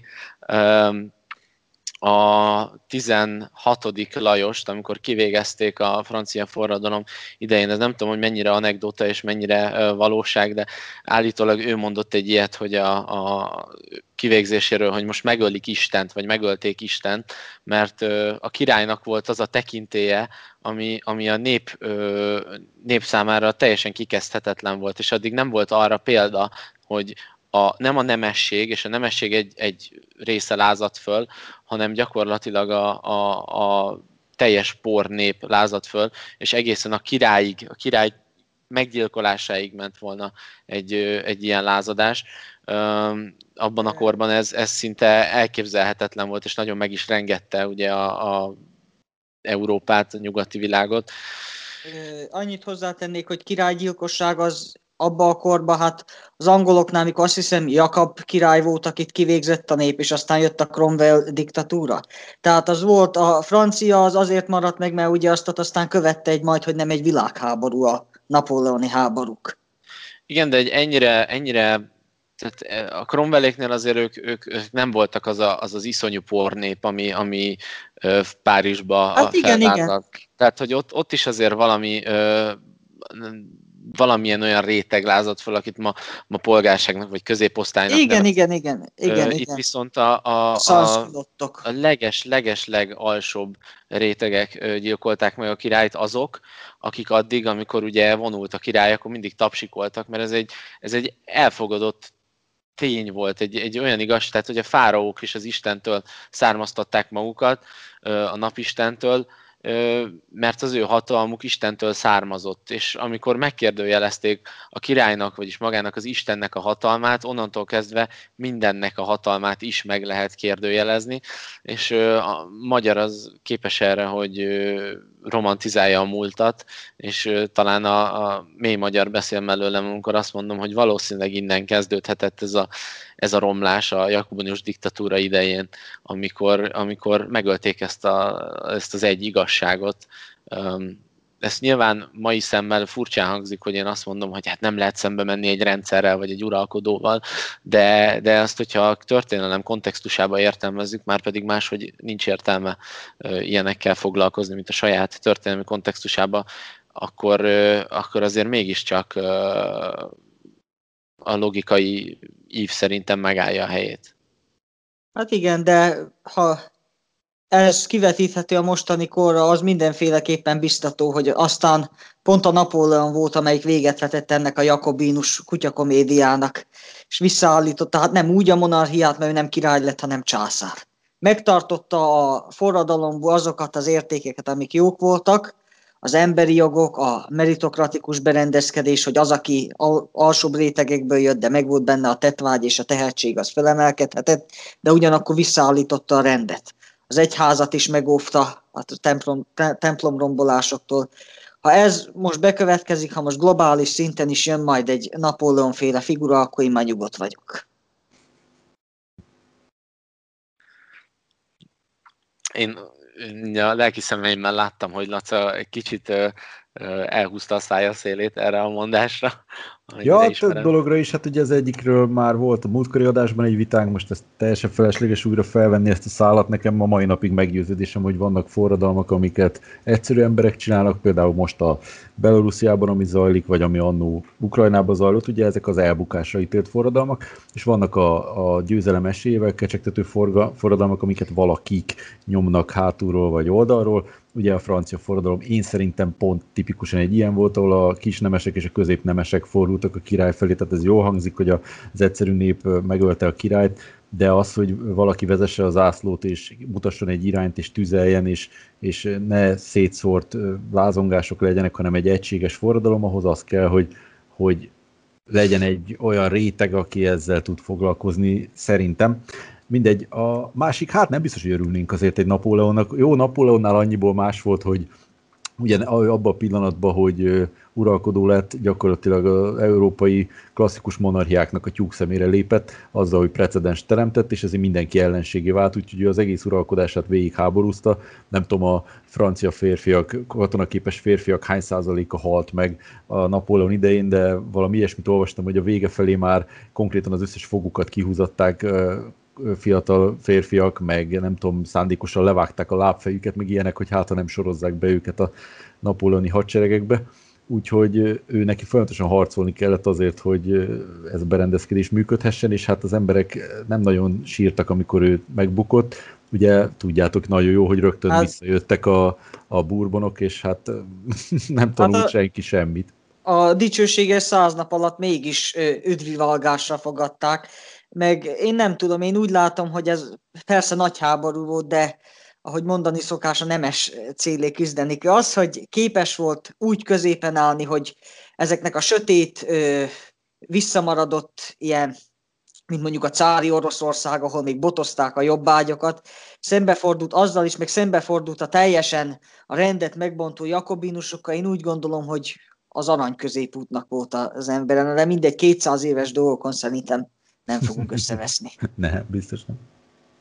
én még lezárásképpen azt szeretném hozzáfűzni, hogy ma tényleg nem örülne senki egy Napóleonnak, ebben szerintem egyet tudunk érteni, de csak azért, mert ahogy már említettem, a történelmet a saját kontextusába kell értelmezni, és szerintem mi is arra gondolt, hogy nem egy Napóleon kell, aki most észak-oroszlányaként vagy, vagy a Napóleonként rettegetbe tartja, tartja fél világot, hanem hanem, hanem aki rendet tud vágni ebbe, vagy akik rendet tudnak vágni ebbe a mostani történelem kontextusában.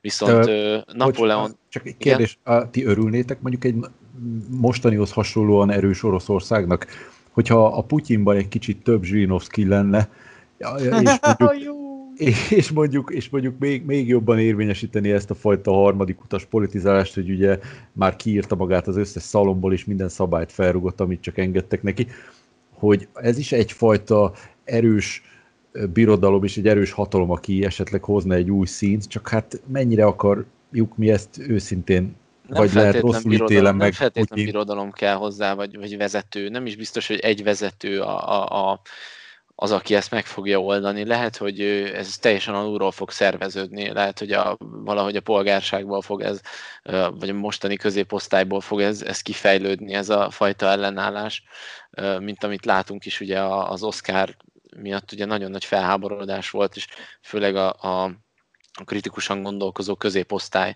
az, aki felháborodott ezen a, a centralista középosztály ugyanúgy felháborodott, mint a, mint a rednekkek, hogy most a niggereket kell nézniük a vásznon, tehát hogy nyilván megvannak a szélsőségeik, de, de a Napóleon az nem válasz. A Napóleon az abban a korban lehetett válasz, még nem tudjuk, hogy a mostani korban mi lesz a, uh-huh. a, a válasz. Hát teljesen világos, jó, oké. Hát legyen, várjuk, hogy valaki emelje az ászlót, vagy ja. valakik. Oroszországhoz csak annyit tennék hozzá, hogy én ezt a mai Oroszországot nagyon hasonlóan látom, mint a kiegyezés korabeli osztrák-magyar monarchiát. Ugye úgy tűnt, hogy a Ferenc József az rendet vágott, megcsinálta a kiegyezést, van egy állam, ami működik, de valójában az egy recsegő, ropogó birodalom volt. Valahogy így látom a mai Oroszországot is. Én meg a Napóleon fajta jelenséghez, hogy ott ugye azért ő, ő nem csak jót csinált, meg végigharcolta az egész életét, és gyakorlatilag ugye az emberek így törték a lábukat. Mátyás királyról hallgattam egy történésznek az előadását, hál' Istennek személyesen voltam ott, és egy nagyon érdekes dolgot mondott, mégpedig azt, hogy Mátyás király ugye ma már tudjuk a történelem tanulmányainkból kifolyólag, hogy azért az a népmesékben jelenlevő Mátyás király, az nem olyan volt. Tehát a Mátyás király az nagyon komoly adók vezetett be, nagyon erős államszervezete volt, nagyon komoly, nagyon szigorú törvényekkel uralkodott egy szemében, és a kortársai nem szerették. Viszont akkor hogy az Istenbe alakulhatott ki, tette fel a történész a kérdést, hogy az Istenbe alakulhatott ki az a kép Mátyás királyról, hogy ő az igazságos, Mátyás az igazságos. Ez pedig, hogyha megnézzük a, a, a népkultúrát, a kultúrantropológiára megint hivatkozok, akkor a, a, azt látjuk, hogy a Mohácsi csata utáni uh, három, ország három része szakadása után um, kezdődtek ezek az ilyen Mátyás király mesék, legendák, akkor alakultak ki, mégpedig azért, mert akkor értették meg az emberek, hogy, uh, vagy a népkultúra, akkor értette meg, hogy a, a ahhoz, hogy abban a korban Magyarország ilyen erős tudjon maradni, és fent tudjon maradni egyáltalán, ahhoz egy ilyen uralkodó kellett, aki, aki lehet, hogy a népet úgymond sanyargatta a nagy adókkal, de másképp nem tudta fenntartani az országot, mert ö, ö, nyugat fele folyamatosan erőt kellett demonstrálnia. Ö, ugye Mátyás királynak nagyon komoly nyugati hadjáratai is voltak, ö, annak ellenére, hogy a törököt nem, ö, nem engedte be. Ö, tehát nyugatra majdnem, hogy többet ö, háborúzott, mint hát, térre akart lenni német-római császár, de az, hogy őnek ilyen legendája kialakult, én azt ahhoz is kötöm, hogy ő az alkotói réteget a reneszánsz idején, ő rengeteg észak-itáliai reneszánsz alkotót hívott Magyarországra, és Magyarországon is a nagy humanisták, mint Janus Pannonius, azok mind az ő idejébe alkottak, hogy ő azért úgymond megcsinálta a maga propagandáját, ami hát a mai napig is hat. Például, de van ez a, ezt én még nem tudom, hol olvastam, hogy például van ez a mondás, hogy sok van a rovásodon. Ez onnan ered, hogy az ő idejébe az írás tudatlan jobbágyoknak, vagy parasztoknak rárótták az adósságaikat a kapufájukra. Mennyit kell beadózniuk. Ö, úgyhogy én ezt látom, hogy ez lehet benne. De való igaz, én egyébként fiatalabb koromban, 16 éves koromban írtam egy ilyen kisebb, hát regénynek nem nevezni, mert végül is csak a vázlatig jutottam, ilyen alternatív történelem, hogyha a Mátyás nem akart volna német-római császár lenni, nem, nem történik az, hogy ö, nyögtebésnek büszke vára Mátyás búshadát, hanem mondjuk keletre fordult volna, és az lett volna a dolognak a plánéja, hogy ö, Dnyeszterfehérváron, ez ugye ma egy, azt hiszem, hogy Ogyessa környékén egy ilyen kikötőváros, hogy ott hajóra szállt volna, áthajózott volna a Fekete-tengeren Anatóliába, és a törököket Ankarába veri, meg nem a Balkánon. Tehát ez egy ilyen fiatalkori kis... Egy elég kalandor elképzelés. Erre, erre a, a villamosmérnök megboldogult nagypapám biztos azt mondta volna, hogy ha, ha, ha nagymamámnak kereke lett volna, villamos lett volna. ja, ja, ja. Mindig az ilyenekre, mindig, mindig így zárta le ezeket a témákat, úgyhogy le is kell zárnunk, mert letelt erre a témára sajnos az idő, viszont elég nagy váltás Mátyás király után a következő téma, pontosabban a török, török hódításokhoz kapcsolódik, mert én írtam egy cikket a rend.hu-ra Capture the Flag címmel, és Dugovics Titus a, a, a mélybe veti magát a törökkel a cikknek a képén, akinek a kezében ott van az LMBTQ zászló, ugye ez a szivárványos asztékoktól elorzott jelkép, mert hogy itt a magyar, bocsánat, inkáktól. A, a, magyar közéletben itt elég komolyan felkavarta az állóvizet ebben a témában a, a zászlókitűzögetés, a Novák előtt zászlólevevése, majd a Momentum zászlókitűzése, aztán a Fradi Ultrák is izé levették, meg felrakták, meg mindenki pakolgatja a saját zászlóit mindenhova. Meg most a napokban volt a Dúródóra ledarált a PC mesekönyvet, az is egy hatalmas ö, ilyen nem tudom, ellenállást váltott ki a kulturális oldal egy részéről, és Laca, te szoktad mondani, hogy, hogy mindig az értelmét keresed a BLM tüntetés kapcsán, és ezt mondtad, hogy nem látod az értelmét. Ennek szerinted mi az értelme ennek a sok zászló kitűzögetésnek, ledobálásnak? Ja, ez csak provokáció. Ez, ezt, ezeket azért kell csinálni, mert hogyha nincsen, nincsen valami ö, reakció, akkor, akkor nincs értelme az akciónak. Tehát az, hogy valaki csak simán éli a meleg életét a azonos nemű párjával, az az égvilágos senkit nem érdekel Magyarországon sem. Tehát ebből nincs hír. De hogyha valakik felvonulnak, megbotránkoztatnak, nem tudom, a, a vibrátor csinálnak a feszületből, meg mindenfélét ki lehet találni, mivel az egyszerű embereknél is már ki lehet verni a biztosítékot, hát még a, a foci ultráknál, vagy a, vagy a, a Novák Dúró tandemnél, akiknek gyakorlatilag az egész közéleti tevékenység alá be lehetne rakni non-stop a Benny Hill zenét, tehát olyan komolytalanná teszik a magyar jobb oldalt, hogy az embernek a szíve belesajdul. Tehát amikor a jobb oldalról van szó, sose Volner Jánosról beszélünk, hanem valahogy mindig Novák előtt bukkan ki a, a, a pöcegödörből. Na mindegy, Szóval, hogy, hogy ezek, a, ezek a provokációk mind-mind azért kellenek, hogy lehessen azt mondani, hogy lám, lám, Magyarországon milyen homofóbia tombol, és hogy itt a két meleg ember nem foghatja meg egymás kezét, mert a Novák előde elszaladt az ászlóval. Tehát szerintem ez csak és kizárólag erre megy ki. Nekem a szivárványos zászlóról egészen pontosan van egy anekdotám.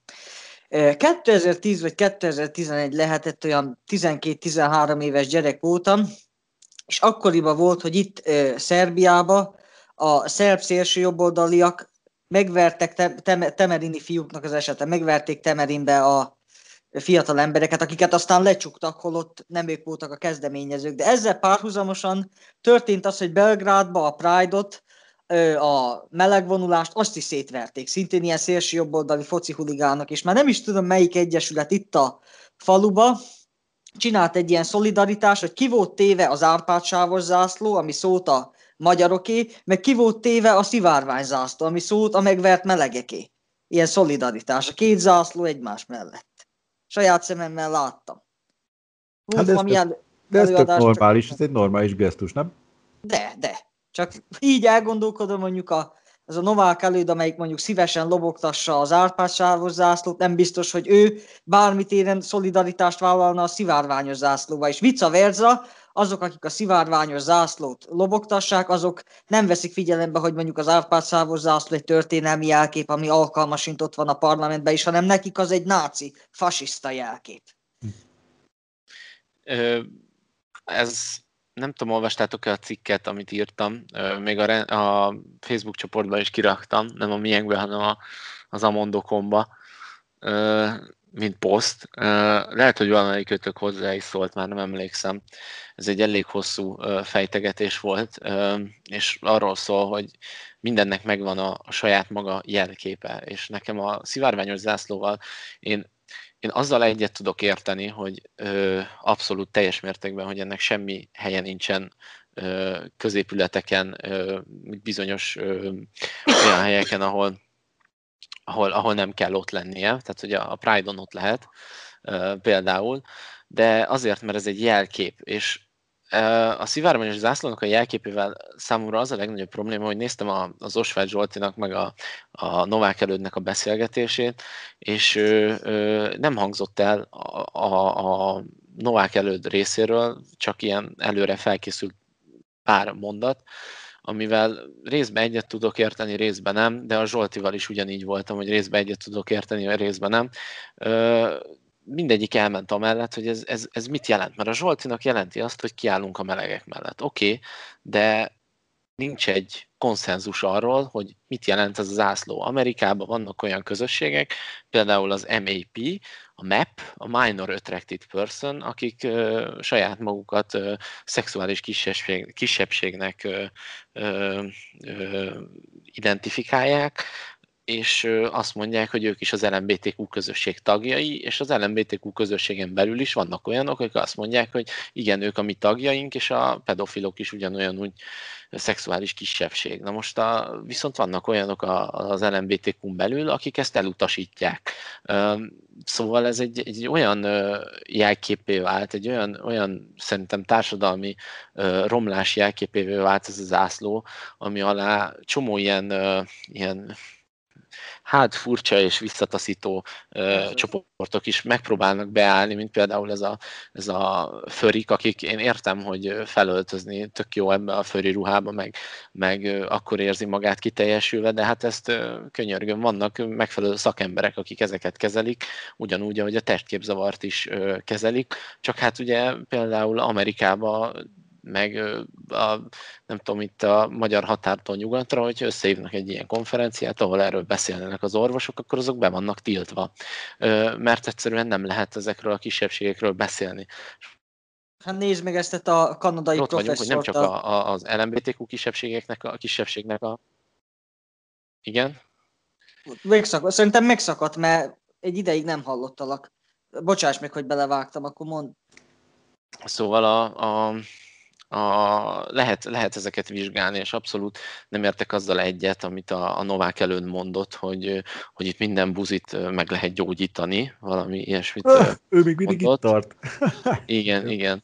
De, de ez abszolút egy olyan jelenség, ö, szociálisan, társadalmilag, ö, hogy egyre több ilyen ö, szexuális ö, csoport megjelenik, amik, akikkel orvosi esetként foglalkozni kell, mert azért lássuk be, egy részük azért nagyon-nagyon keményen szélsőséges.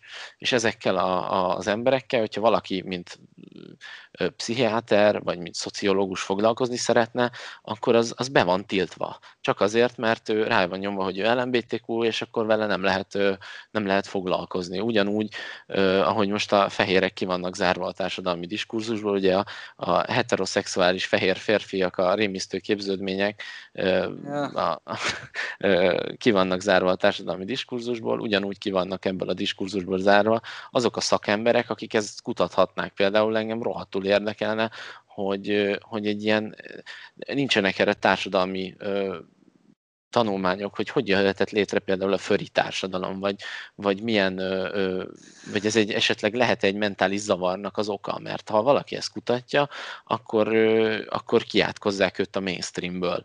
Hát- És ö, ennek a jelképe lett az LMBTQ zászló, és nagyon sok emberben ezért vált ki azonnal egy ö, ö, ö, viszonygást, mert, mert ezt látja mögötte, nem pedig azt, hogy igazából a melegekkel sem probléma, és azt csinálnak, amit akarnak.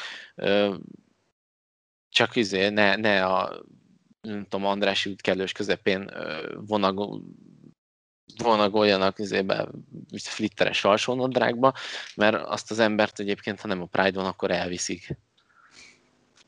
Ö, hát igen, meg itt me- az előbb megszakadt egy kicsit, nem ment egy ideig, de akkor, hogy ugye volt ez a kanadai professzor, ez a Jordan Peterson, akinek az egész ismertsége abból lett, hogy Kanadában valami egyetemen meg akarták tiltani, azt hiszem a sí meg a hi megnevezést, ezeket, és akkor ez ellen tiltakozott, és ebből lett neki az egész ismertsége, hogy aztán a, ezek a PC pártiak, ezek a Safe Space pártiak nagyon támadták, aztán a konzervatívok azok bevédték, úgyhogy tényleg való igaz, hogy bármelyik professzor, bárki próbál ez ellen egy kicsit is, nem is, hogy tiltakozzon, csak hogy kritikusan gondolkozzon ezzel szembe, az már ki van átkozva.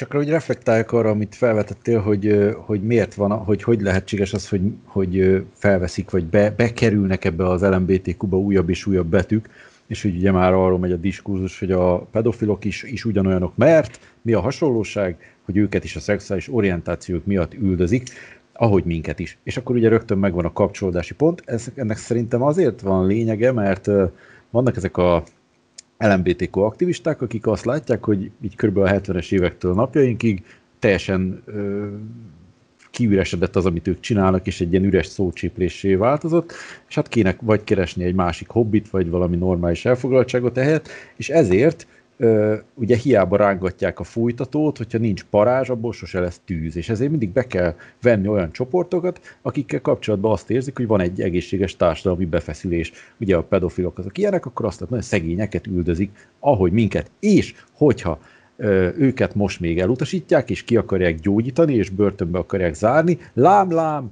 az 50-es, 60-as években még minket is ugyanezt, velünk is ugyanezt akarták csinálni, és tessék, hogy halad a világ, hogy most már ez is elfogadott. És aztán olvastam nemrég egy cikket, valahol a fejlett haladó Skandináviában van valami pár, talán Dániában, akik az állatokkal való szexualitást akarják így a köztudatba bevinni, ezek a zoofilek, mert hogy hát a kutya is olyan szép, könnyes szemekkel néz rá, és hát nem lehet neki ellenállni. Úgyhogy jönnek majd a zoofilek, egy újabb betű lesz, aztán majd jönnek a nekrofilek, meg én nem is akarom már kitalálni, hogy mi. A lényeg az, hogy mindig újra és újra meg lehessen botránkoztatni az embereket, hogy azt lehessen mondani, hogy lám, lám, itt minket gyűlölnek, itt minket üldöznek, és hogy nekünk ezekért az emberekért ki kell állni, hiszen ők csak másképpen szeretnek. Ugye ez egyetlen bűnük. Úgyhogy szerintem ez, ez körülbelül erre, erről szól, hogy, hogy, hogy ezt a harcot folyamatosan vívni kell. Majd ezt hosszabban is kifejtem, mert erre van egy nagyon jó szövegem, csak hagyom, hogy kibontakozzatok ti is. Vagy mondjam most? Igen. Na, ez, amit elmesélnék kicsit hosszabban, az nem csak és kizárólag a, a meleg közösségről szól az én teóriám, hanem általában az összes olyan elnyomott ilyen-olyan kisebbségről, amiket manapság divatos kisebbségnek hívni, legyen úgy a nőkről, vagy a különböző rasszok, vagy a fogyatékkal élők, vagy bárki. Hogy ezt szerintem úgy kell elképzelni, hogy van egy harc, amit ezek az emberek folyamatosan vívnak az ő jogaikért és az ő igazságukért. És ugye melyik, melyik háborút és melyik harcot szeretik az emberek legjobban, amelyikben sem meghalni, sem megsérülni nem lehet. Ugye mert az egy viszonylag sikerélményes és, és veszélytelen harc. És én azt látom, hogy ezek a jogvédő és érdekérvényesítő csoportok, ezek az 1800-as évektől kezdve egészen mondjuk a 70-es, 80-as évekig, évekig megvívták azokat a harcokat, úgy a feketék terén, ahogy a nők elfogadása terén és ahogy a melegjogok terén is, amik küzdelmesek voltak, veszteségekkel jártak, és, és tényleg lépésről lépésre kellett visszaszorítani a, a korabeli gondolkodásmódot és a dogmákat, és most ö, van egy olyan háború, ahol az ellenfél nem vonult fel. Ö, Kivonulnak a harcmezőre, fújják a kürtöket, lengetik a zászlókat, ütik a dobokat, megindulnak a csapatok, elfoglalják a stratégiai magaslatokat, az átkelőket, és a végén diadalmasan kijelentik, hogy elsőprő győzelmet arattunk ma is. És hát az ellenfél meg nem jött el, otthon ül, tévézik, sörözik, munkába jár, tehát nem foglalkozik ezzel. Ők azt mondták ezelőtt x évvel, hogy jó, legyen igazatok, győztetek, segít, nem érdekeltek.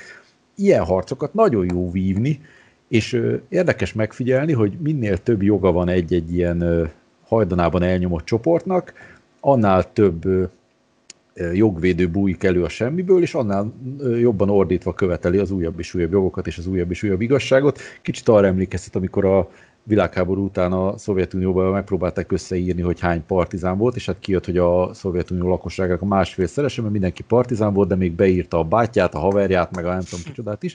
Úgyhogy körülbelül most is ugye mindenki lelkesen jön megvívni ezt a harcot, mikor már a világon semmit nem kell kiharcolni. Hiszen ha belegondolunk, és most visszakanyarodok a, konkrétan az aktuális témánkhoz, a melegekhez, ma 2020, mi van 2020-ban, a 21. században Magyarországon, hol, milyen üldöztetés, milyen megkülönböztetés, milyen hátrány ér valakit csak azért, mert meleg.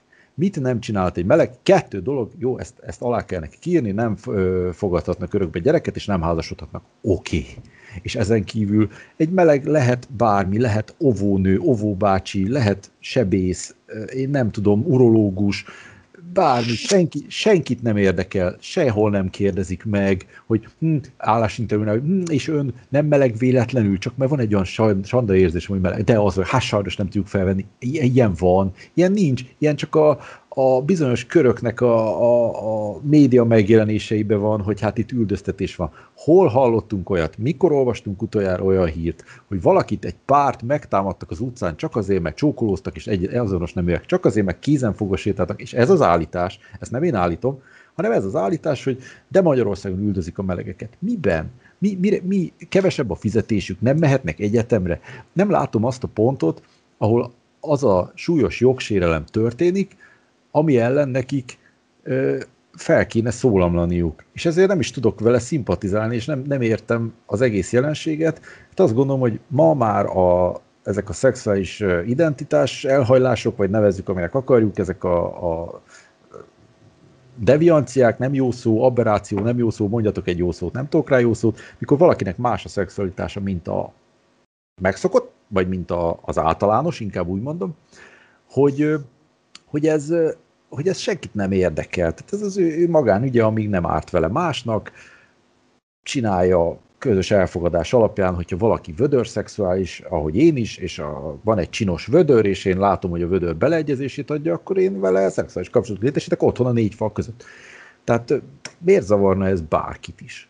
Mi, miért, miért téma ez? Azt, azt nem értem. Hát valószínűleg azért téma, mert ez valakiknek jó, hogy ez téma. Még nem fejtettem meg, hogy kinek és miért jó. Nekünk biztos nem, mert lényeges dolgokról tereli el folyamatosan a közbeszédet. Mikor lehetne száz dologról beszélni, ami az országnak vagy az embereknek káros, de van, vagy előnyös, de nincs, akkor ahelyett mindig elő tolakszik valahonnan egy meleg téma.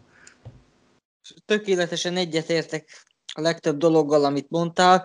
Külön tetszett, itt fel is írtam magamnak egy pár dolgot, például amikor mondtad, hogy ez nekik azért jó dolog, mert ez egy olyan harc, amit megnyerhetnek anélkül, hogy az ellenfél szembe menne velük. Történelem jut elő, megint eszembe volt egy Caligula nevű római császár, az például kihajózott a Csizmácska. tengerre. Igen, igen. Kihajózott a tengerre, és hadat üzent Poseidonnak a tengerek istenének, kihaláztak egy csomó halat, meg egy rákot, és diadal, vonul, diadal ittasan bevonult Rómába, hogy legyőzte Poseidont meg a tengereket, és akkor a halakat mind ilyen rabokat vitték ilyen hálókba. A másik dolog, ez is egy érdekes, ugye, hogy ö, én szoktam nézni általában, vegyesen magyar, általában három nyelven szoktam videókat nézni Youtube-on, magyarul, angolul, szerbű, és a szerbeknél volt Beográdban, csináltak egy ilyen amerikai mintára, vannak ezek a social experimentek, és két férfi kézenfogva ment ott az utcán, hogy ugyan megtámadják -e őket, és akkor ott volt már ott a vége felé, hogy meglügdösték őket, meg kiabáltak rájuk, és hogy ilyen téren például nézve Belgrádból vagy Moszkvából, ezek valóban problémás helyek. Magyarországon valóban a melegeket semmi ö, hátrányos megkülönböztetés nem éri, sőt, én nekem van egy olyan érzésem, hogy bizonyos területeken olyan cégeknél, amelyek érzékenyek arra, hogy ők benne legyenek a mai- mainstreamben, még örülnek is, hogyha jön egy olyan munkatárs, aki adott esetben meleg, akit mutogathatnak. Hát persze, én tudok olyan filmprodukciót mondani, aki, ahol két meleggel is dolgoztam együtt, és semmilyen megkülönböztetés nem érte őket, azért, mert ők ilyen szexuális identitásuk volt, és senki nem viccelődött velük, senki nem bántotta őket, ezért teljesen normálisan viszonyult hozzá ott mindenki gyakorlatilag, de én talán a, a Lacához tudnék kapcsolódni abba, meg már ígértem is, hogy ilyen kis vallási kitekintést ö, fogok ö, ö, eszközölni. Ugye amikor a, ebbe a vitába, ebbe a Osváth Zsolt Novák előtt vitába, amit a pesti srácok bonyolítottak le, a, elhangzott az Osváth Zsolti szájából, hogy mi a normális. Ez egy elég furcsa dolog, hogy nem, nem tudta lereagálni a Novák előtt, mert hogyha valaki beleássa magát a témába, akkor akkor ez a legfontosabb kérdés itt talán, hogy mi a normális, ugye mi, mi az átlagos, mi az, ami, amihez képest ez, ez devianciának vagy, vagy eltérőnek Ez számít. az. Köszönöm. A deviancia szó nem ugrott be. Bocsánat. Mert ö, jó, jó, de van, van, vannak olyan művészettörténeti, meg, meg ö, kulturális ö, szavak, ami a devianciát nem így használja, szóval azért nem teljesen szeretem ezt a szót se, de ö, inkább ezért a mi a normálisra szeretnék rátérni, mert ö, gyakorlatilag, ha, ha megnézzük az ősi, ö, még nem is a, a kereszténységet, de a kereszténységben is ugye nem, nem, nem a, a, a az egyháznak a tevékenységét nézzük, hanem a, a magát a vallást, és hogy mit hirdetnek a vallás.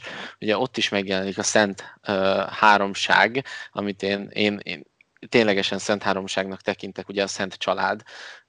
Erről majd lehet, hogy személyesen kicsit hosszabban kifejtem, hogy én miért ezt tekintem igazából a szent háromságnak. Ugyanígy a, a, állítólag az ősi uh, viking templomokban is uh, Thor volt középen, és akkor Freya meg Odin volt mellette, tehát ez a, ez a családnak a háromsága, ez, ez gyakorlatilag nagyon-nagyon sok, sőt majdnem minden uh, ilyen uh, természetű eredetű, természeti eredetű több ezer éves vallásban megjelenik, és ez azért van, mert Istent nem egy ilyen bácsinak képzelték el, aki ott szakállasan ott ítélkezik, hogy hát, izé, te nagyon rossz voltál, hanem az Istent magát a természetnek feleltették meg. És a, a természet, ugye a biológia arra predestinálta az embert, úgy jöttünk létre, mint van olyan állatfaj, aki nem úgy jött létre, hogy, hogy férfi és nő nemzi a gyereket, hanem úgy, hogy himnős, meg nem tudom, kétszikű, egyivarú, meg egyivarú, vagy kétivarú, egyszikű, meg anyám tudja, hogy hogy van ez a növényeknél, de az állatvilágban is megvannak az olyan állatok, akik ugyanúgy tud papa lenni, mint mama. Az ember biológiailag nem így alakult ki. A biológiai rend, amit a természet létrehozott, az az isteni rend, amit elkezdtek felbontani ezzel, hogy most akkor írjuk át a családot, és akkor most legyen izé papa-papa, meg, meg meg mama-mama, meg meg izé, kiskutya, meg paci, mert ugye már az is LMBTQ-ba tartozik, ugye, aki magát őzikének képzeli, és ez például a Twitch-nek az egyik ilyen döntő kanciljában van egy ilyen ember, aki magát őzikének képzeli, azt hiszem született férfi, úgy öltözik, mint egy nő, de igazából ő őzike szexuálisan. Tehát, tehát e, ezt az ember érzi, hogy itt van, van valami probléma az úri emberrel, vagy remélem nem sértem meg azzal, hogy így, így apostrofálom őt, bár nem hinném, hogy magyarul megtanulna a közeljövőben, de, de gyakorlatilag megpróbáljuk lebontani azt a fajta rendet, amit nem, nem, nem a társadalom hozott létre, sőt, volt, is, volt egy ilyen vita is a, a Fidelitasnak az elnöknője, meg a, meg a hű, momentumos kislány, nem jut eszembe a neve, a, a kettő momentum közül a Donát Anna volt, azt hiszem. Az EP képviselő? Ö, hát a, mind a kettő ugyanúgy néz ki, csak az egyiknek világosabb a haja. Ö, mindjárt az a baj, hogy amikor elő akarom citálni, igen, Donát Anna volt, igen. Ö, amikor azt mondta Donát Anna, hogy ő szeretné, hogyha le lenne bontva a, a, a szociális ö, ö, rendszer által felépített, tehát az emberiség által felépített férfi és nőkép, és mindenki azt tudjon csinálni, amit akar, és akkor mindenki nem fiúként meg lányként születik, hanem nulláról indul, és akkor majd eldöntik, hogy mi lesz. De hát könyörgöm, a, a, a, az isteni rend, amit még egyszer mondom, a természet és a biológia hozott létre, hogyha így el tudjuk fogadni, hogy az, az maga az Isten, ezek alapján, az ősi vallások alapján, akkor valahol ezt próbálják megrontani, és ez a rend, ez az is mai napig minden egyes vallásban, a modern, úgynevezett modern vallásokban, amik most fennmaradtak, ez létezik. És ezért vált ki egy csomó emberben ez, ez helyből egy viszolgást, és szerintem e, ezt a rendet nem szabadna megbontani, és nem szabad ennek a terminológiájáról vitatkozni. Ugye a Jordan Peterson is ezt utasítja el, hogy, hogy ő nem hajlandó, mert ez szerint egy ideológia, és nem hajlandó ez szerint az ideológia szerint hívni bizonyos embereket, mert, mert nem, nem erre lettünk mi predestinálva. Ez egy ideológia, egy modern ideológia, amiben ő nem hajlandó betagozódni, és én ezt pontosan így látom, hogy ebbe az ideológiába én nem vagyok hajlandó betagozódni. Nyilván nem fogom kirakni a Tajgetoszra a, a kisfiamat, hogyha azt mondja 15 évesen, hogy apa, én már pedig izé, lehet, hogy a férfiakhoz vonzódom. De hogyha, mit tudom én, azt mondja, hogy én, én egy őzike vagyok, és kint szeretném rákcsálni a füvet, akkor lehet, hogy elviszem egy ö, szakemberhez. És én úgy érzem, hogy ezért nem kell, nem kell, nem tartozom senki felé elszámolással. Mert ezt a, ezt a, a normalitást, ezt a fajta isteni rendet, ezt, ezt én úgy érzem, hogy nem szabad megbolygatni, még, még csak terminológia szintjén sem. Nekem tetszett, hogy visszanyúltál itt az ősi hitrendszerhez, mert jobban megnézi az ember, tényleg nem Isten alatt vagyunk, hanem Istenben vagyunk. Az Ószövetség szerint nem teljesen az Ószövetség szerint inkább Isten alatt, de a, a keresztény új szövetség szerint már inkább Istenben, igen. Ja, de ez is, hogy ő, mert hogy ő nekik, akik ezt az ideológiát erőltetik, most elgondolkodtam, hogy ők ezt a vallási szempontból hogy indokolnák meg, de hát ők nem indokolnák meg sehogy sem, mert nekik a lényük a tagadás, ugye nem adhatok másmi lényegem, hogy madácshoz visszanyúljak, de ha én olyan lennék, mint ők, és hinnék is az Istenbe, akkor talán azzal próbálnám magyarázni, hogy ugye ha lehetséges, az emberbe bele van táplálva a kíváncsiság, és meg tudja kérdőjelezni azt, hogy én akkor most nő vagyok, férfi vagyok, hogy akkor lehet, hogy ezt elvárja, de hát nem, nem, mert ő, ők maguk sem. Érdekes módon mindig van átfedés, hogy ezek a fanatikus, akik ilyen fanatikusak ebbe az ideológiába, azok legtöbb esetben ateisták is.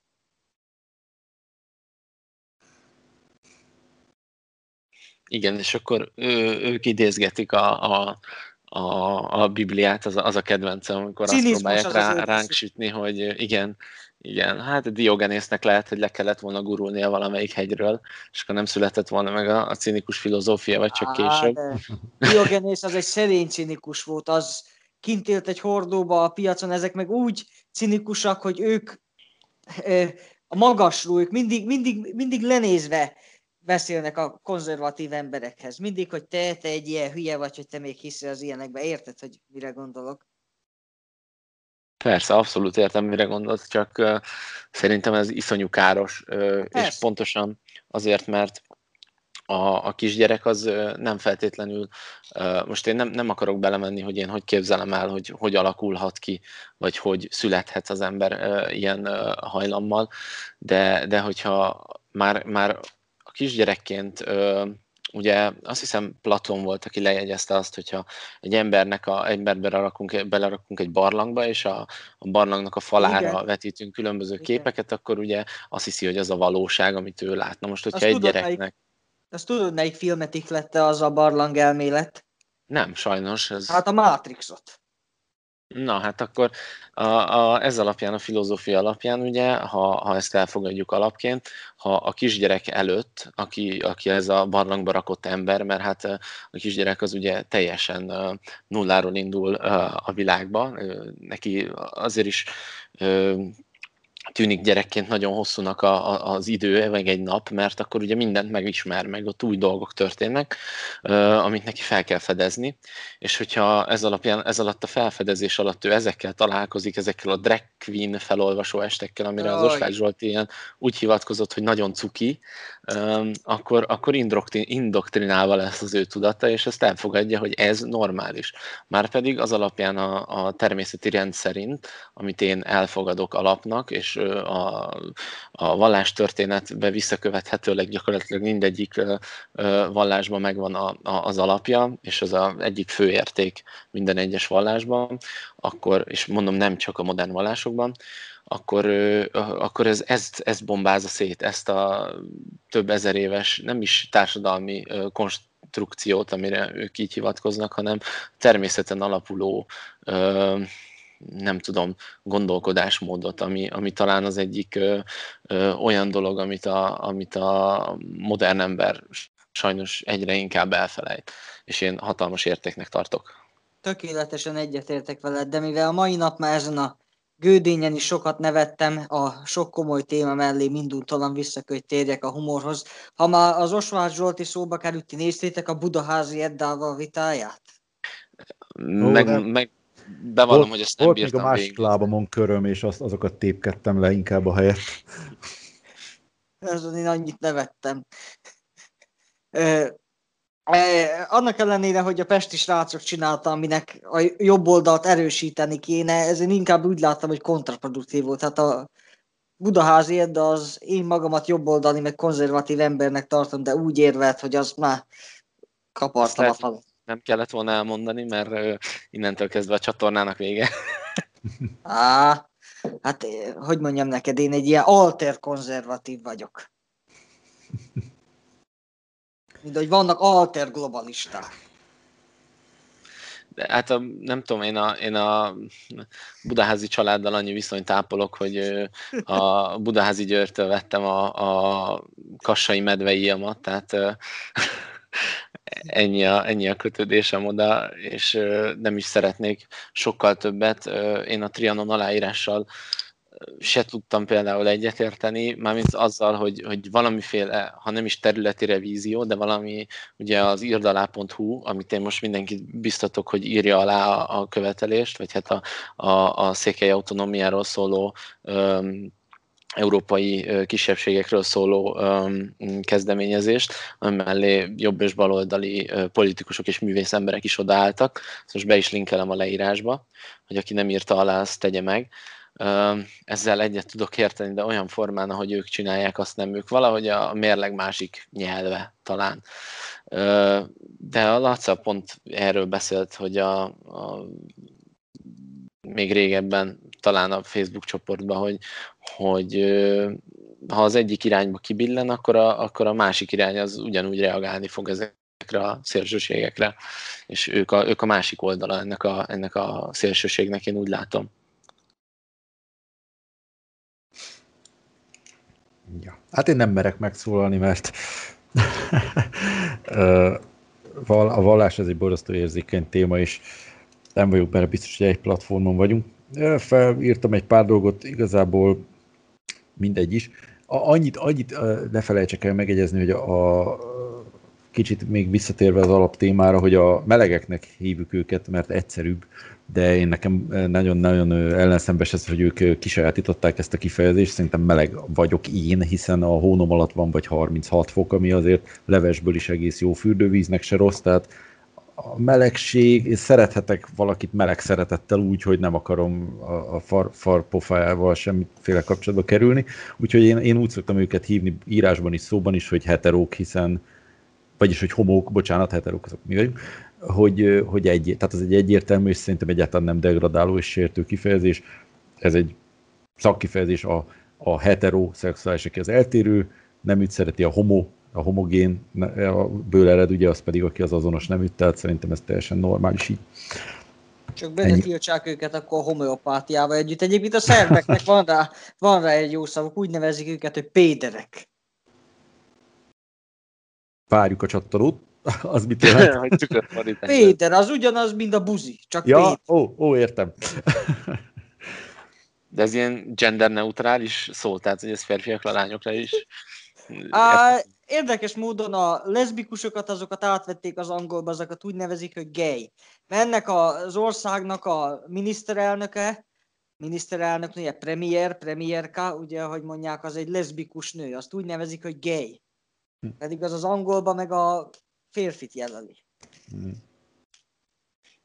Egyébként erről, erről nekem van egy elméletem, hogy most, hogyha ezt még beszúrhatom ide a végére, hogy a, a, azért a, a művészetben mindig, a, a, amikor a, kezdjük onnan, hogy amikor azt mondom, bar- baráti körbe csinált nem reprezentatív felmérés alapján a, a leszbikus pornó az sokkal elfogadottabb, mint a homoszexuális pornó.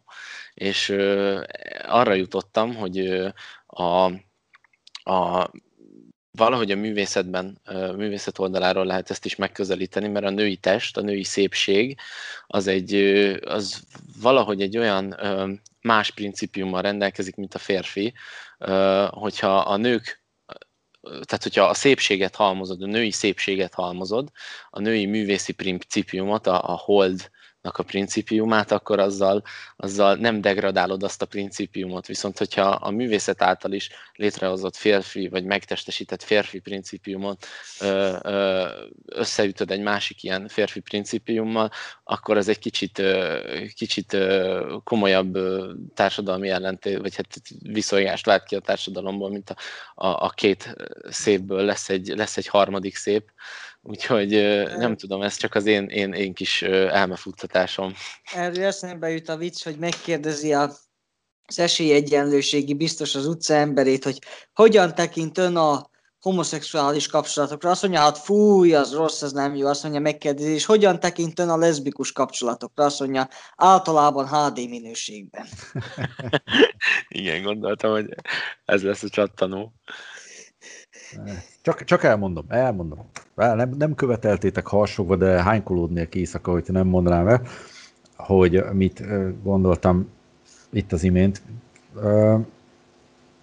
A, azzal, azzal együtt, hogy természetesen mélységesen nagy tiszteletben tartom a, valakinek a, a hitét vagy a vallását, azzal együtt azt gondolom, hogy a vallás sajnos a történelem során nagyon sokszor működött egy ilyen aljasságnak a takarójaként. Ez nyilván nem a, az eredeti szándék, hanem egyszerűen azok, akik felhasználták a vallást, azok, azok mindig amögé bújtak, amikor ö, valami számukra előnyös és másoknak előnytelen dolog történt.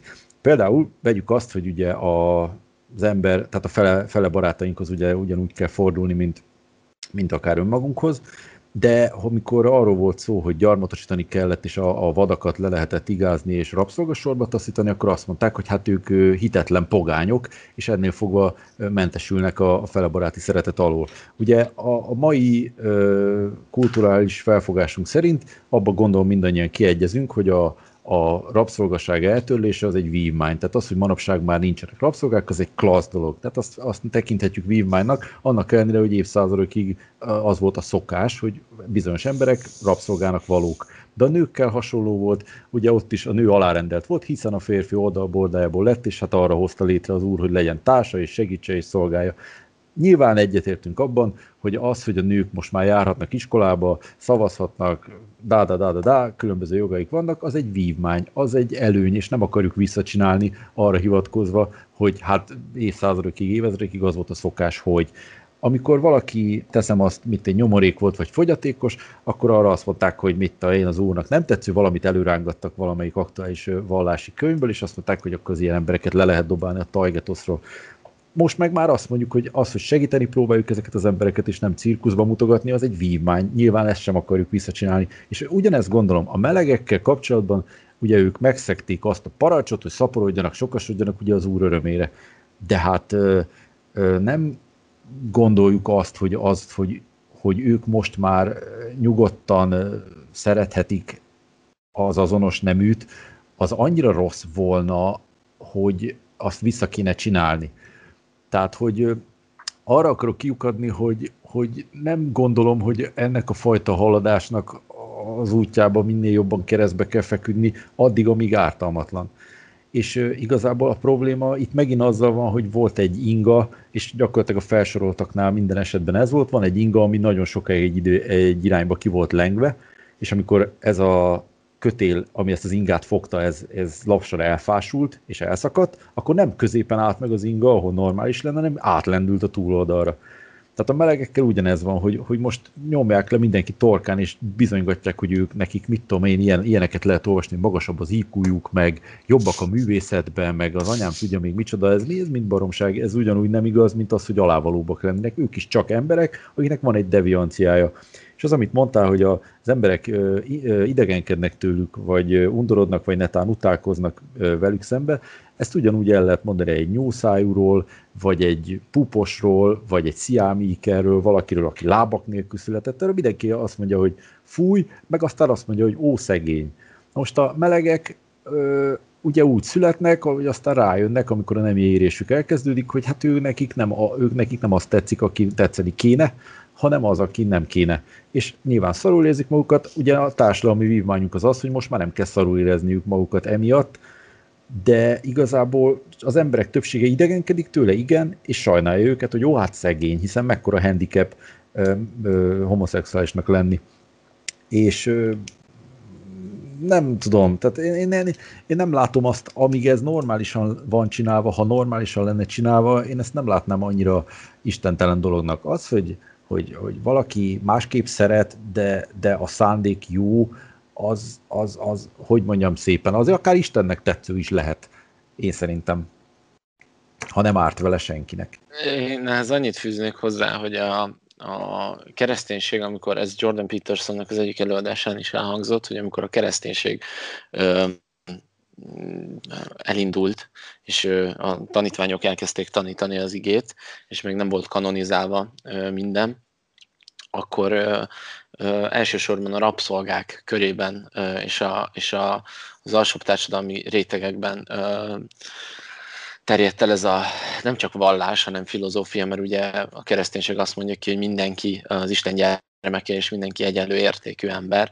ami ugye a rabszolgáknak nagyon ö, tetszett, hogy ők ugyanolyan értékesek, mint a, a földes urak, meg a nem tudom, uralkodók.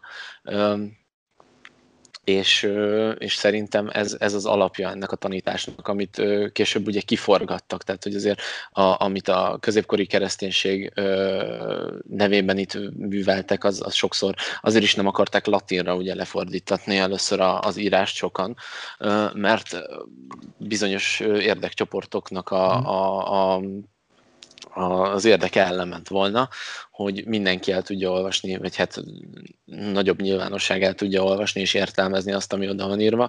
Azért volt misztifikálva a latin nyelvel az ige, ami később ugye megszűnt. Tehát, hogy ez, ez abszolút, én is úgy érzem, hogy ez egy nagyon jó vívmány, de mégis azért is nem csak a kereszténységet hoztam ide, hanem más vallási példákat, de egyébként például, amiről előző adásban beszéltem, ugyanígy a végén az egyiptomi istenek révén, hogy ott is ez a, ez a Osiris, Isis, Ré, Szent Háromság, ez, ez, ez a szent család kvázi, amit most így, így neveznénk talán, vagy, vagy én így nevezek, az, az ugyanúgy megjelent,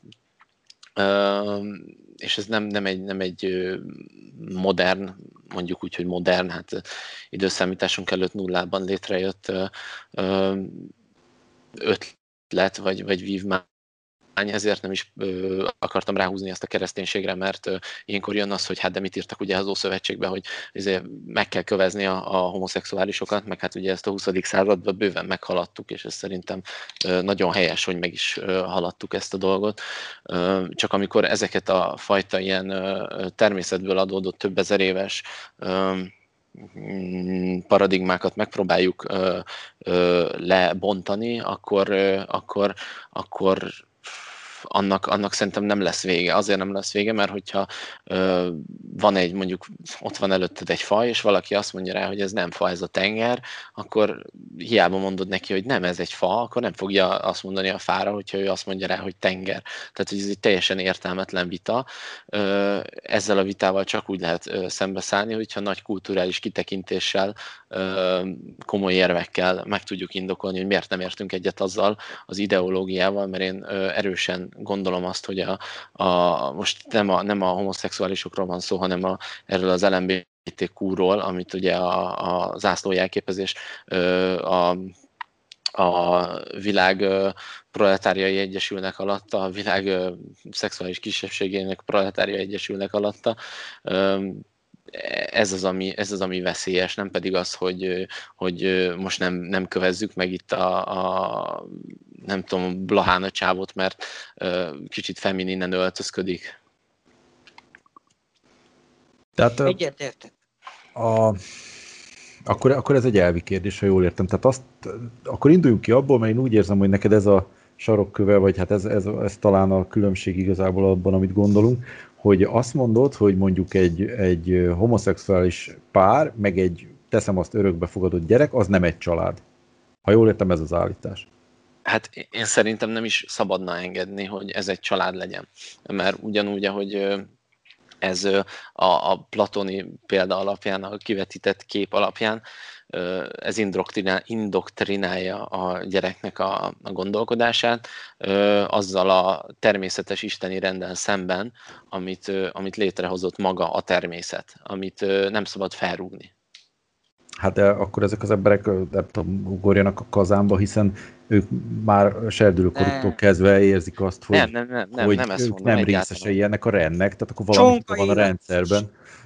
És nem, és az... ők nem választják ezt. Tehát nem, ugye én, én csak azt mondom, hogy vannak olyan, ö, vannak olyan ö, ö, dolgok, amikbe ö, nem lehetnek ugyanolyan módon egyenlőek, mint a, mint a, a, a normális ö, szexualitással rendelkező emberek, pontosan ez emiatt a platóni példa miatt, tehát hogy, hogy ezt el kell fogadni, nem kell őket bántani, ugyanúgy nem kell őket propagálni se, viszont társadalmilag ez egy elfogadott dolognak kell lennie, hogy ilyenek vannak. Viszont amikor ez, ez így kihat mondjuk egy gyermeknek az életére, vagy kihathat, és a, a, a isteni természeti rendel szembe megy, az már szerintem káros ilyen formán, hogy például a gyermekeket így érzékenyítjük. De hogyha megkérdezi egy kisgyerek az utcán, hogy apa, izé a két fiú miért fogja egymás kezét, el kell magyarázni neki. Szerintem mondjuk egy 8-9-10 éves gyerek az abszolút képes felfogni azt, hogy ők másképp születtek, mint mi. Tehát azt nem kell azt mondani, hogy ez normális, hanem ez más, és van ilyen is, és pont. De, uh, jaj, úristen, de sok mindenen gondolkoztam egyszer.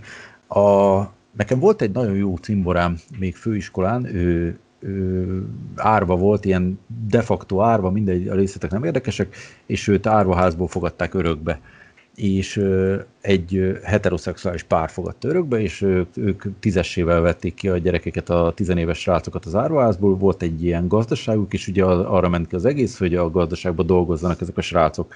Úgyhogy ő ott se szeretetet, se, ö, se nevelést nem kapott, kapott kaját, meg fedelet, meg ruházták, és hát elvárták, hogy csináljon valamit. Úgyhogy a Twist Oliver az az ő gyerekkorához képest egy ilyen wellness hétvége volt, és ugye abban meg gondolom mindannyian egyetértünk, hogy a, a legrosszabb, ami egy gyerekkel történhet mondjuk közvetlenül azután, hogy Afrikában lesz valahol gyerekkatona, az az, hogy árvaházban nő fel, tehát mondjuk beadják babaként, és 18 éves koráig egy intézetben van.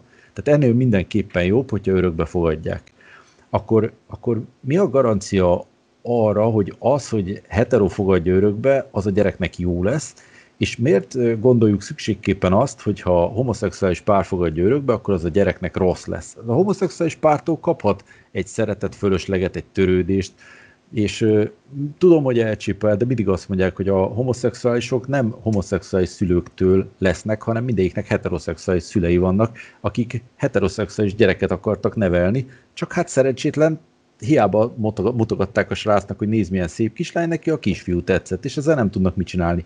És én nem tudom azt elképzelni, de lehet, hogy naív vagyok, és akkor elnézést, hogy egy homoszexuális pár őszintén azt szeretné, ha az ő örökbefogadott gyereke is homoszexuális le- lenne. Mert ők pontosan tudják magukról, hogy mennyire nehéz homoszexuálisként párt találni. Tudják azt, hogy mekkora szívás homoszexuálisként élni, magam ellen beszélek, mert azt mondtam, hogy nem üldözik őket, de azért csak ott van az emberen a stigma, máshogy néznek rá, más a viszonyulás sok esetben. Tehát miért akarná, hogy homoszexuális len, ő szülőként ugyanazt akarja, mint minden szülő, hogy a gyereke boldog legyen. Hogyha ha, ha heteroszexuális lesz a gyereke, amire jó esély van, akkor az egy boldog heteroszexuális gyereket szeretne nevelni. És az, hogy ő a gyerekét toleranciára neveli, most ez megint egy szitok már manapság, tehát az, hogy a gyerek úgy nő fel, hogy neki tök természetes, hogy vannak homoszexuálisok, hiszen az idézőjelben szülei is azok, attól még ő nem lesz homoszexuális, itt nem, nem kell szükségképpen gyerekek megrontására gondolni. A másik ez, amit mindig elővesznek, nem ti, csak ezt is sokszor hallani az ellenzők oldaláról, hogy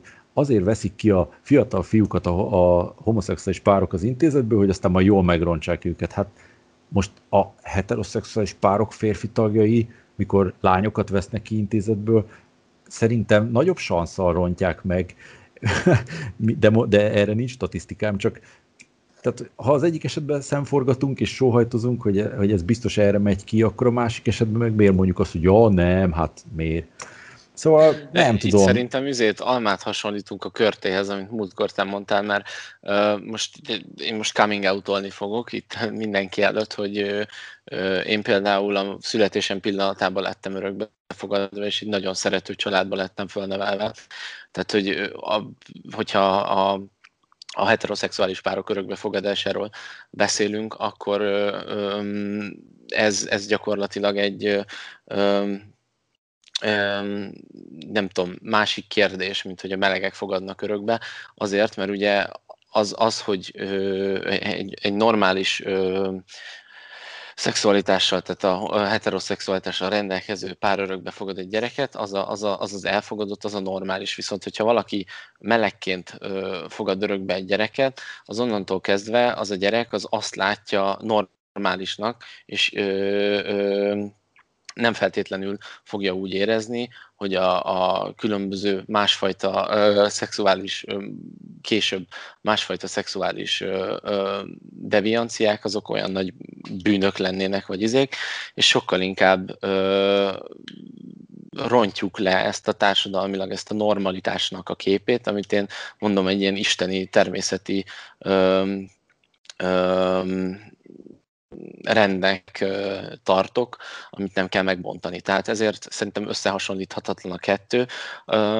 Tény, hogy vannak olyan gyerekek, akik nagyon rossz sorba lettek örökbefogadva, de van például egy olyan művészeti életben van egy ember, akit most nem fogok megnevezni, ha, valaki ismeri, vagy hallott róla, akkor valószínűleg felismeri, hogy kiről van szó, egy magyar fehérbőrű ember, és az ő felesége vagy élettárs, nem tudom pontosan milyen kapcsolatban vannak, örökbe fogadtak két cigány gyereket, és hatalmas szeretetben nevelik föl őket. Tehát, hogy ez összehasonlíthatatlan ezzel, ezt, ezt a, saját kontextusán belül kell összehasonlítani, és hogyha ezt mint társadalmi problémát ö, akarjuk ö, fejtegetni, akkor szerintem ö, nem a, a, a melegekkel kell összehasonlítani, hanem azzal, hogy, hogy ez a, ebbe a rendszerbe miért lehet az, hogy örökbe fogad olyan ember, aki később abuzálni fogja hmm. azt a gyereket. Tehát, hogy akkor a társadalmi,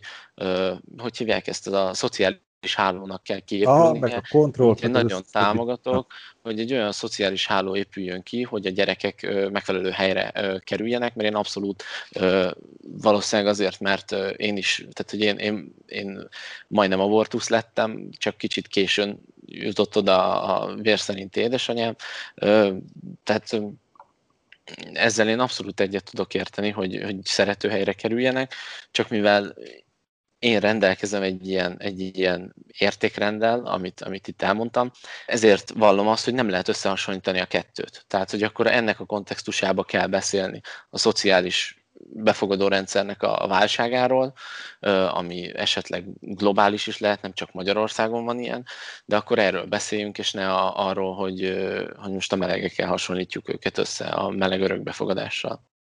Lássátok feleim, így aratott felettünk diadalt a mainstream média. Ugyanis erről, hogy beszélünk, és hogy e- ezt megvitatjuk ezeket a dolgokat, ez igenis az ő győzelmük, ugyanis még mindig egy rendkívül ö, kicsi kisebbségben lévő dologról beszélünk, mert mindketten mondhatok olyan dolgokat, amelyek igazi érvek, de ez, hogy örökbe fogadhassák-e, nem fogadhassák örökbe. Ez azért nem kellene, hogy téma legyen, mert igen, szerintem örökbe kéne, hogy fogadjanak, mert úgy is tudom, hogy egy rendkívül kicsi kisebbség az, mert úgyis a többségben azért még él a normalitás, és természetesen akkor van a probléma, amikor valaki ideológia mentén tér át erre az életmódra, és nem azért, mert ilyennek születik. Én csak a saját személyes ö, dolgomat, tapasztalatomat tudom elmondani. Én faluhelyen élek, éltem.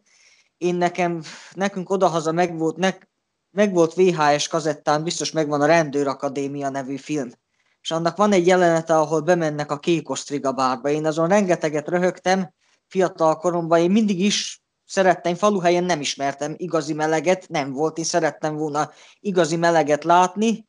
Én Szegeden láttam is, aztán mikor oda kerültem, de először olyan csalódás volt, hogy nem olyan volt, mint a filmben, ott be voltak őtözve ilyen matróz ruhába, ilyen szakállasak voltak, az meg egy ilyen egyszerű, inkább ilyen feminin jellegű illető volt. Úgyhogy van mindkét, mindkettőtöknek van nagy igazsága, de ez, hogy erről mi beszélünk, ez a mainstream médiának az igazi diadala, mert ez még mindig egy olyan kicsi szeglete a társadalomnak, mert lehetne itt arról is beszélni, hogy vannak a világon vakon és gyengénlátók, miért nem készülnek manapság új rádiódrámák, mint régen, biztos tudjátok, van az a rádiódráma műfaj, ami nem a mozifilm, hanem igen. és nem készülnek. Lehetne erről beszélni, mi vannak kirekesztve, csak nem beszélünk róla, mert nekik nincs akkor a lobbyjuk, a mainstream média nekik nem csinál akkor a lobbit. Pedig való igaz. Miért nem készülnek rádiódrámák, hisz azzal, hogy a nagy blockbuster látványfilmek készülnek, mit tudom én, Transformers, meg ilyen, az annak szép, akinek van szeme, hogy lássa, de az, aki vak vagy gyengén lát, az nem tudja látni. Csak nincs lobb, akkor a lobby mögöttük, mint mondjuk a homoszexuálisok mögött.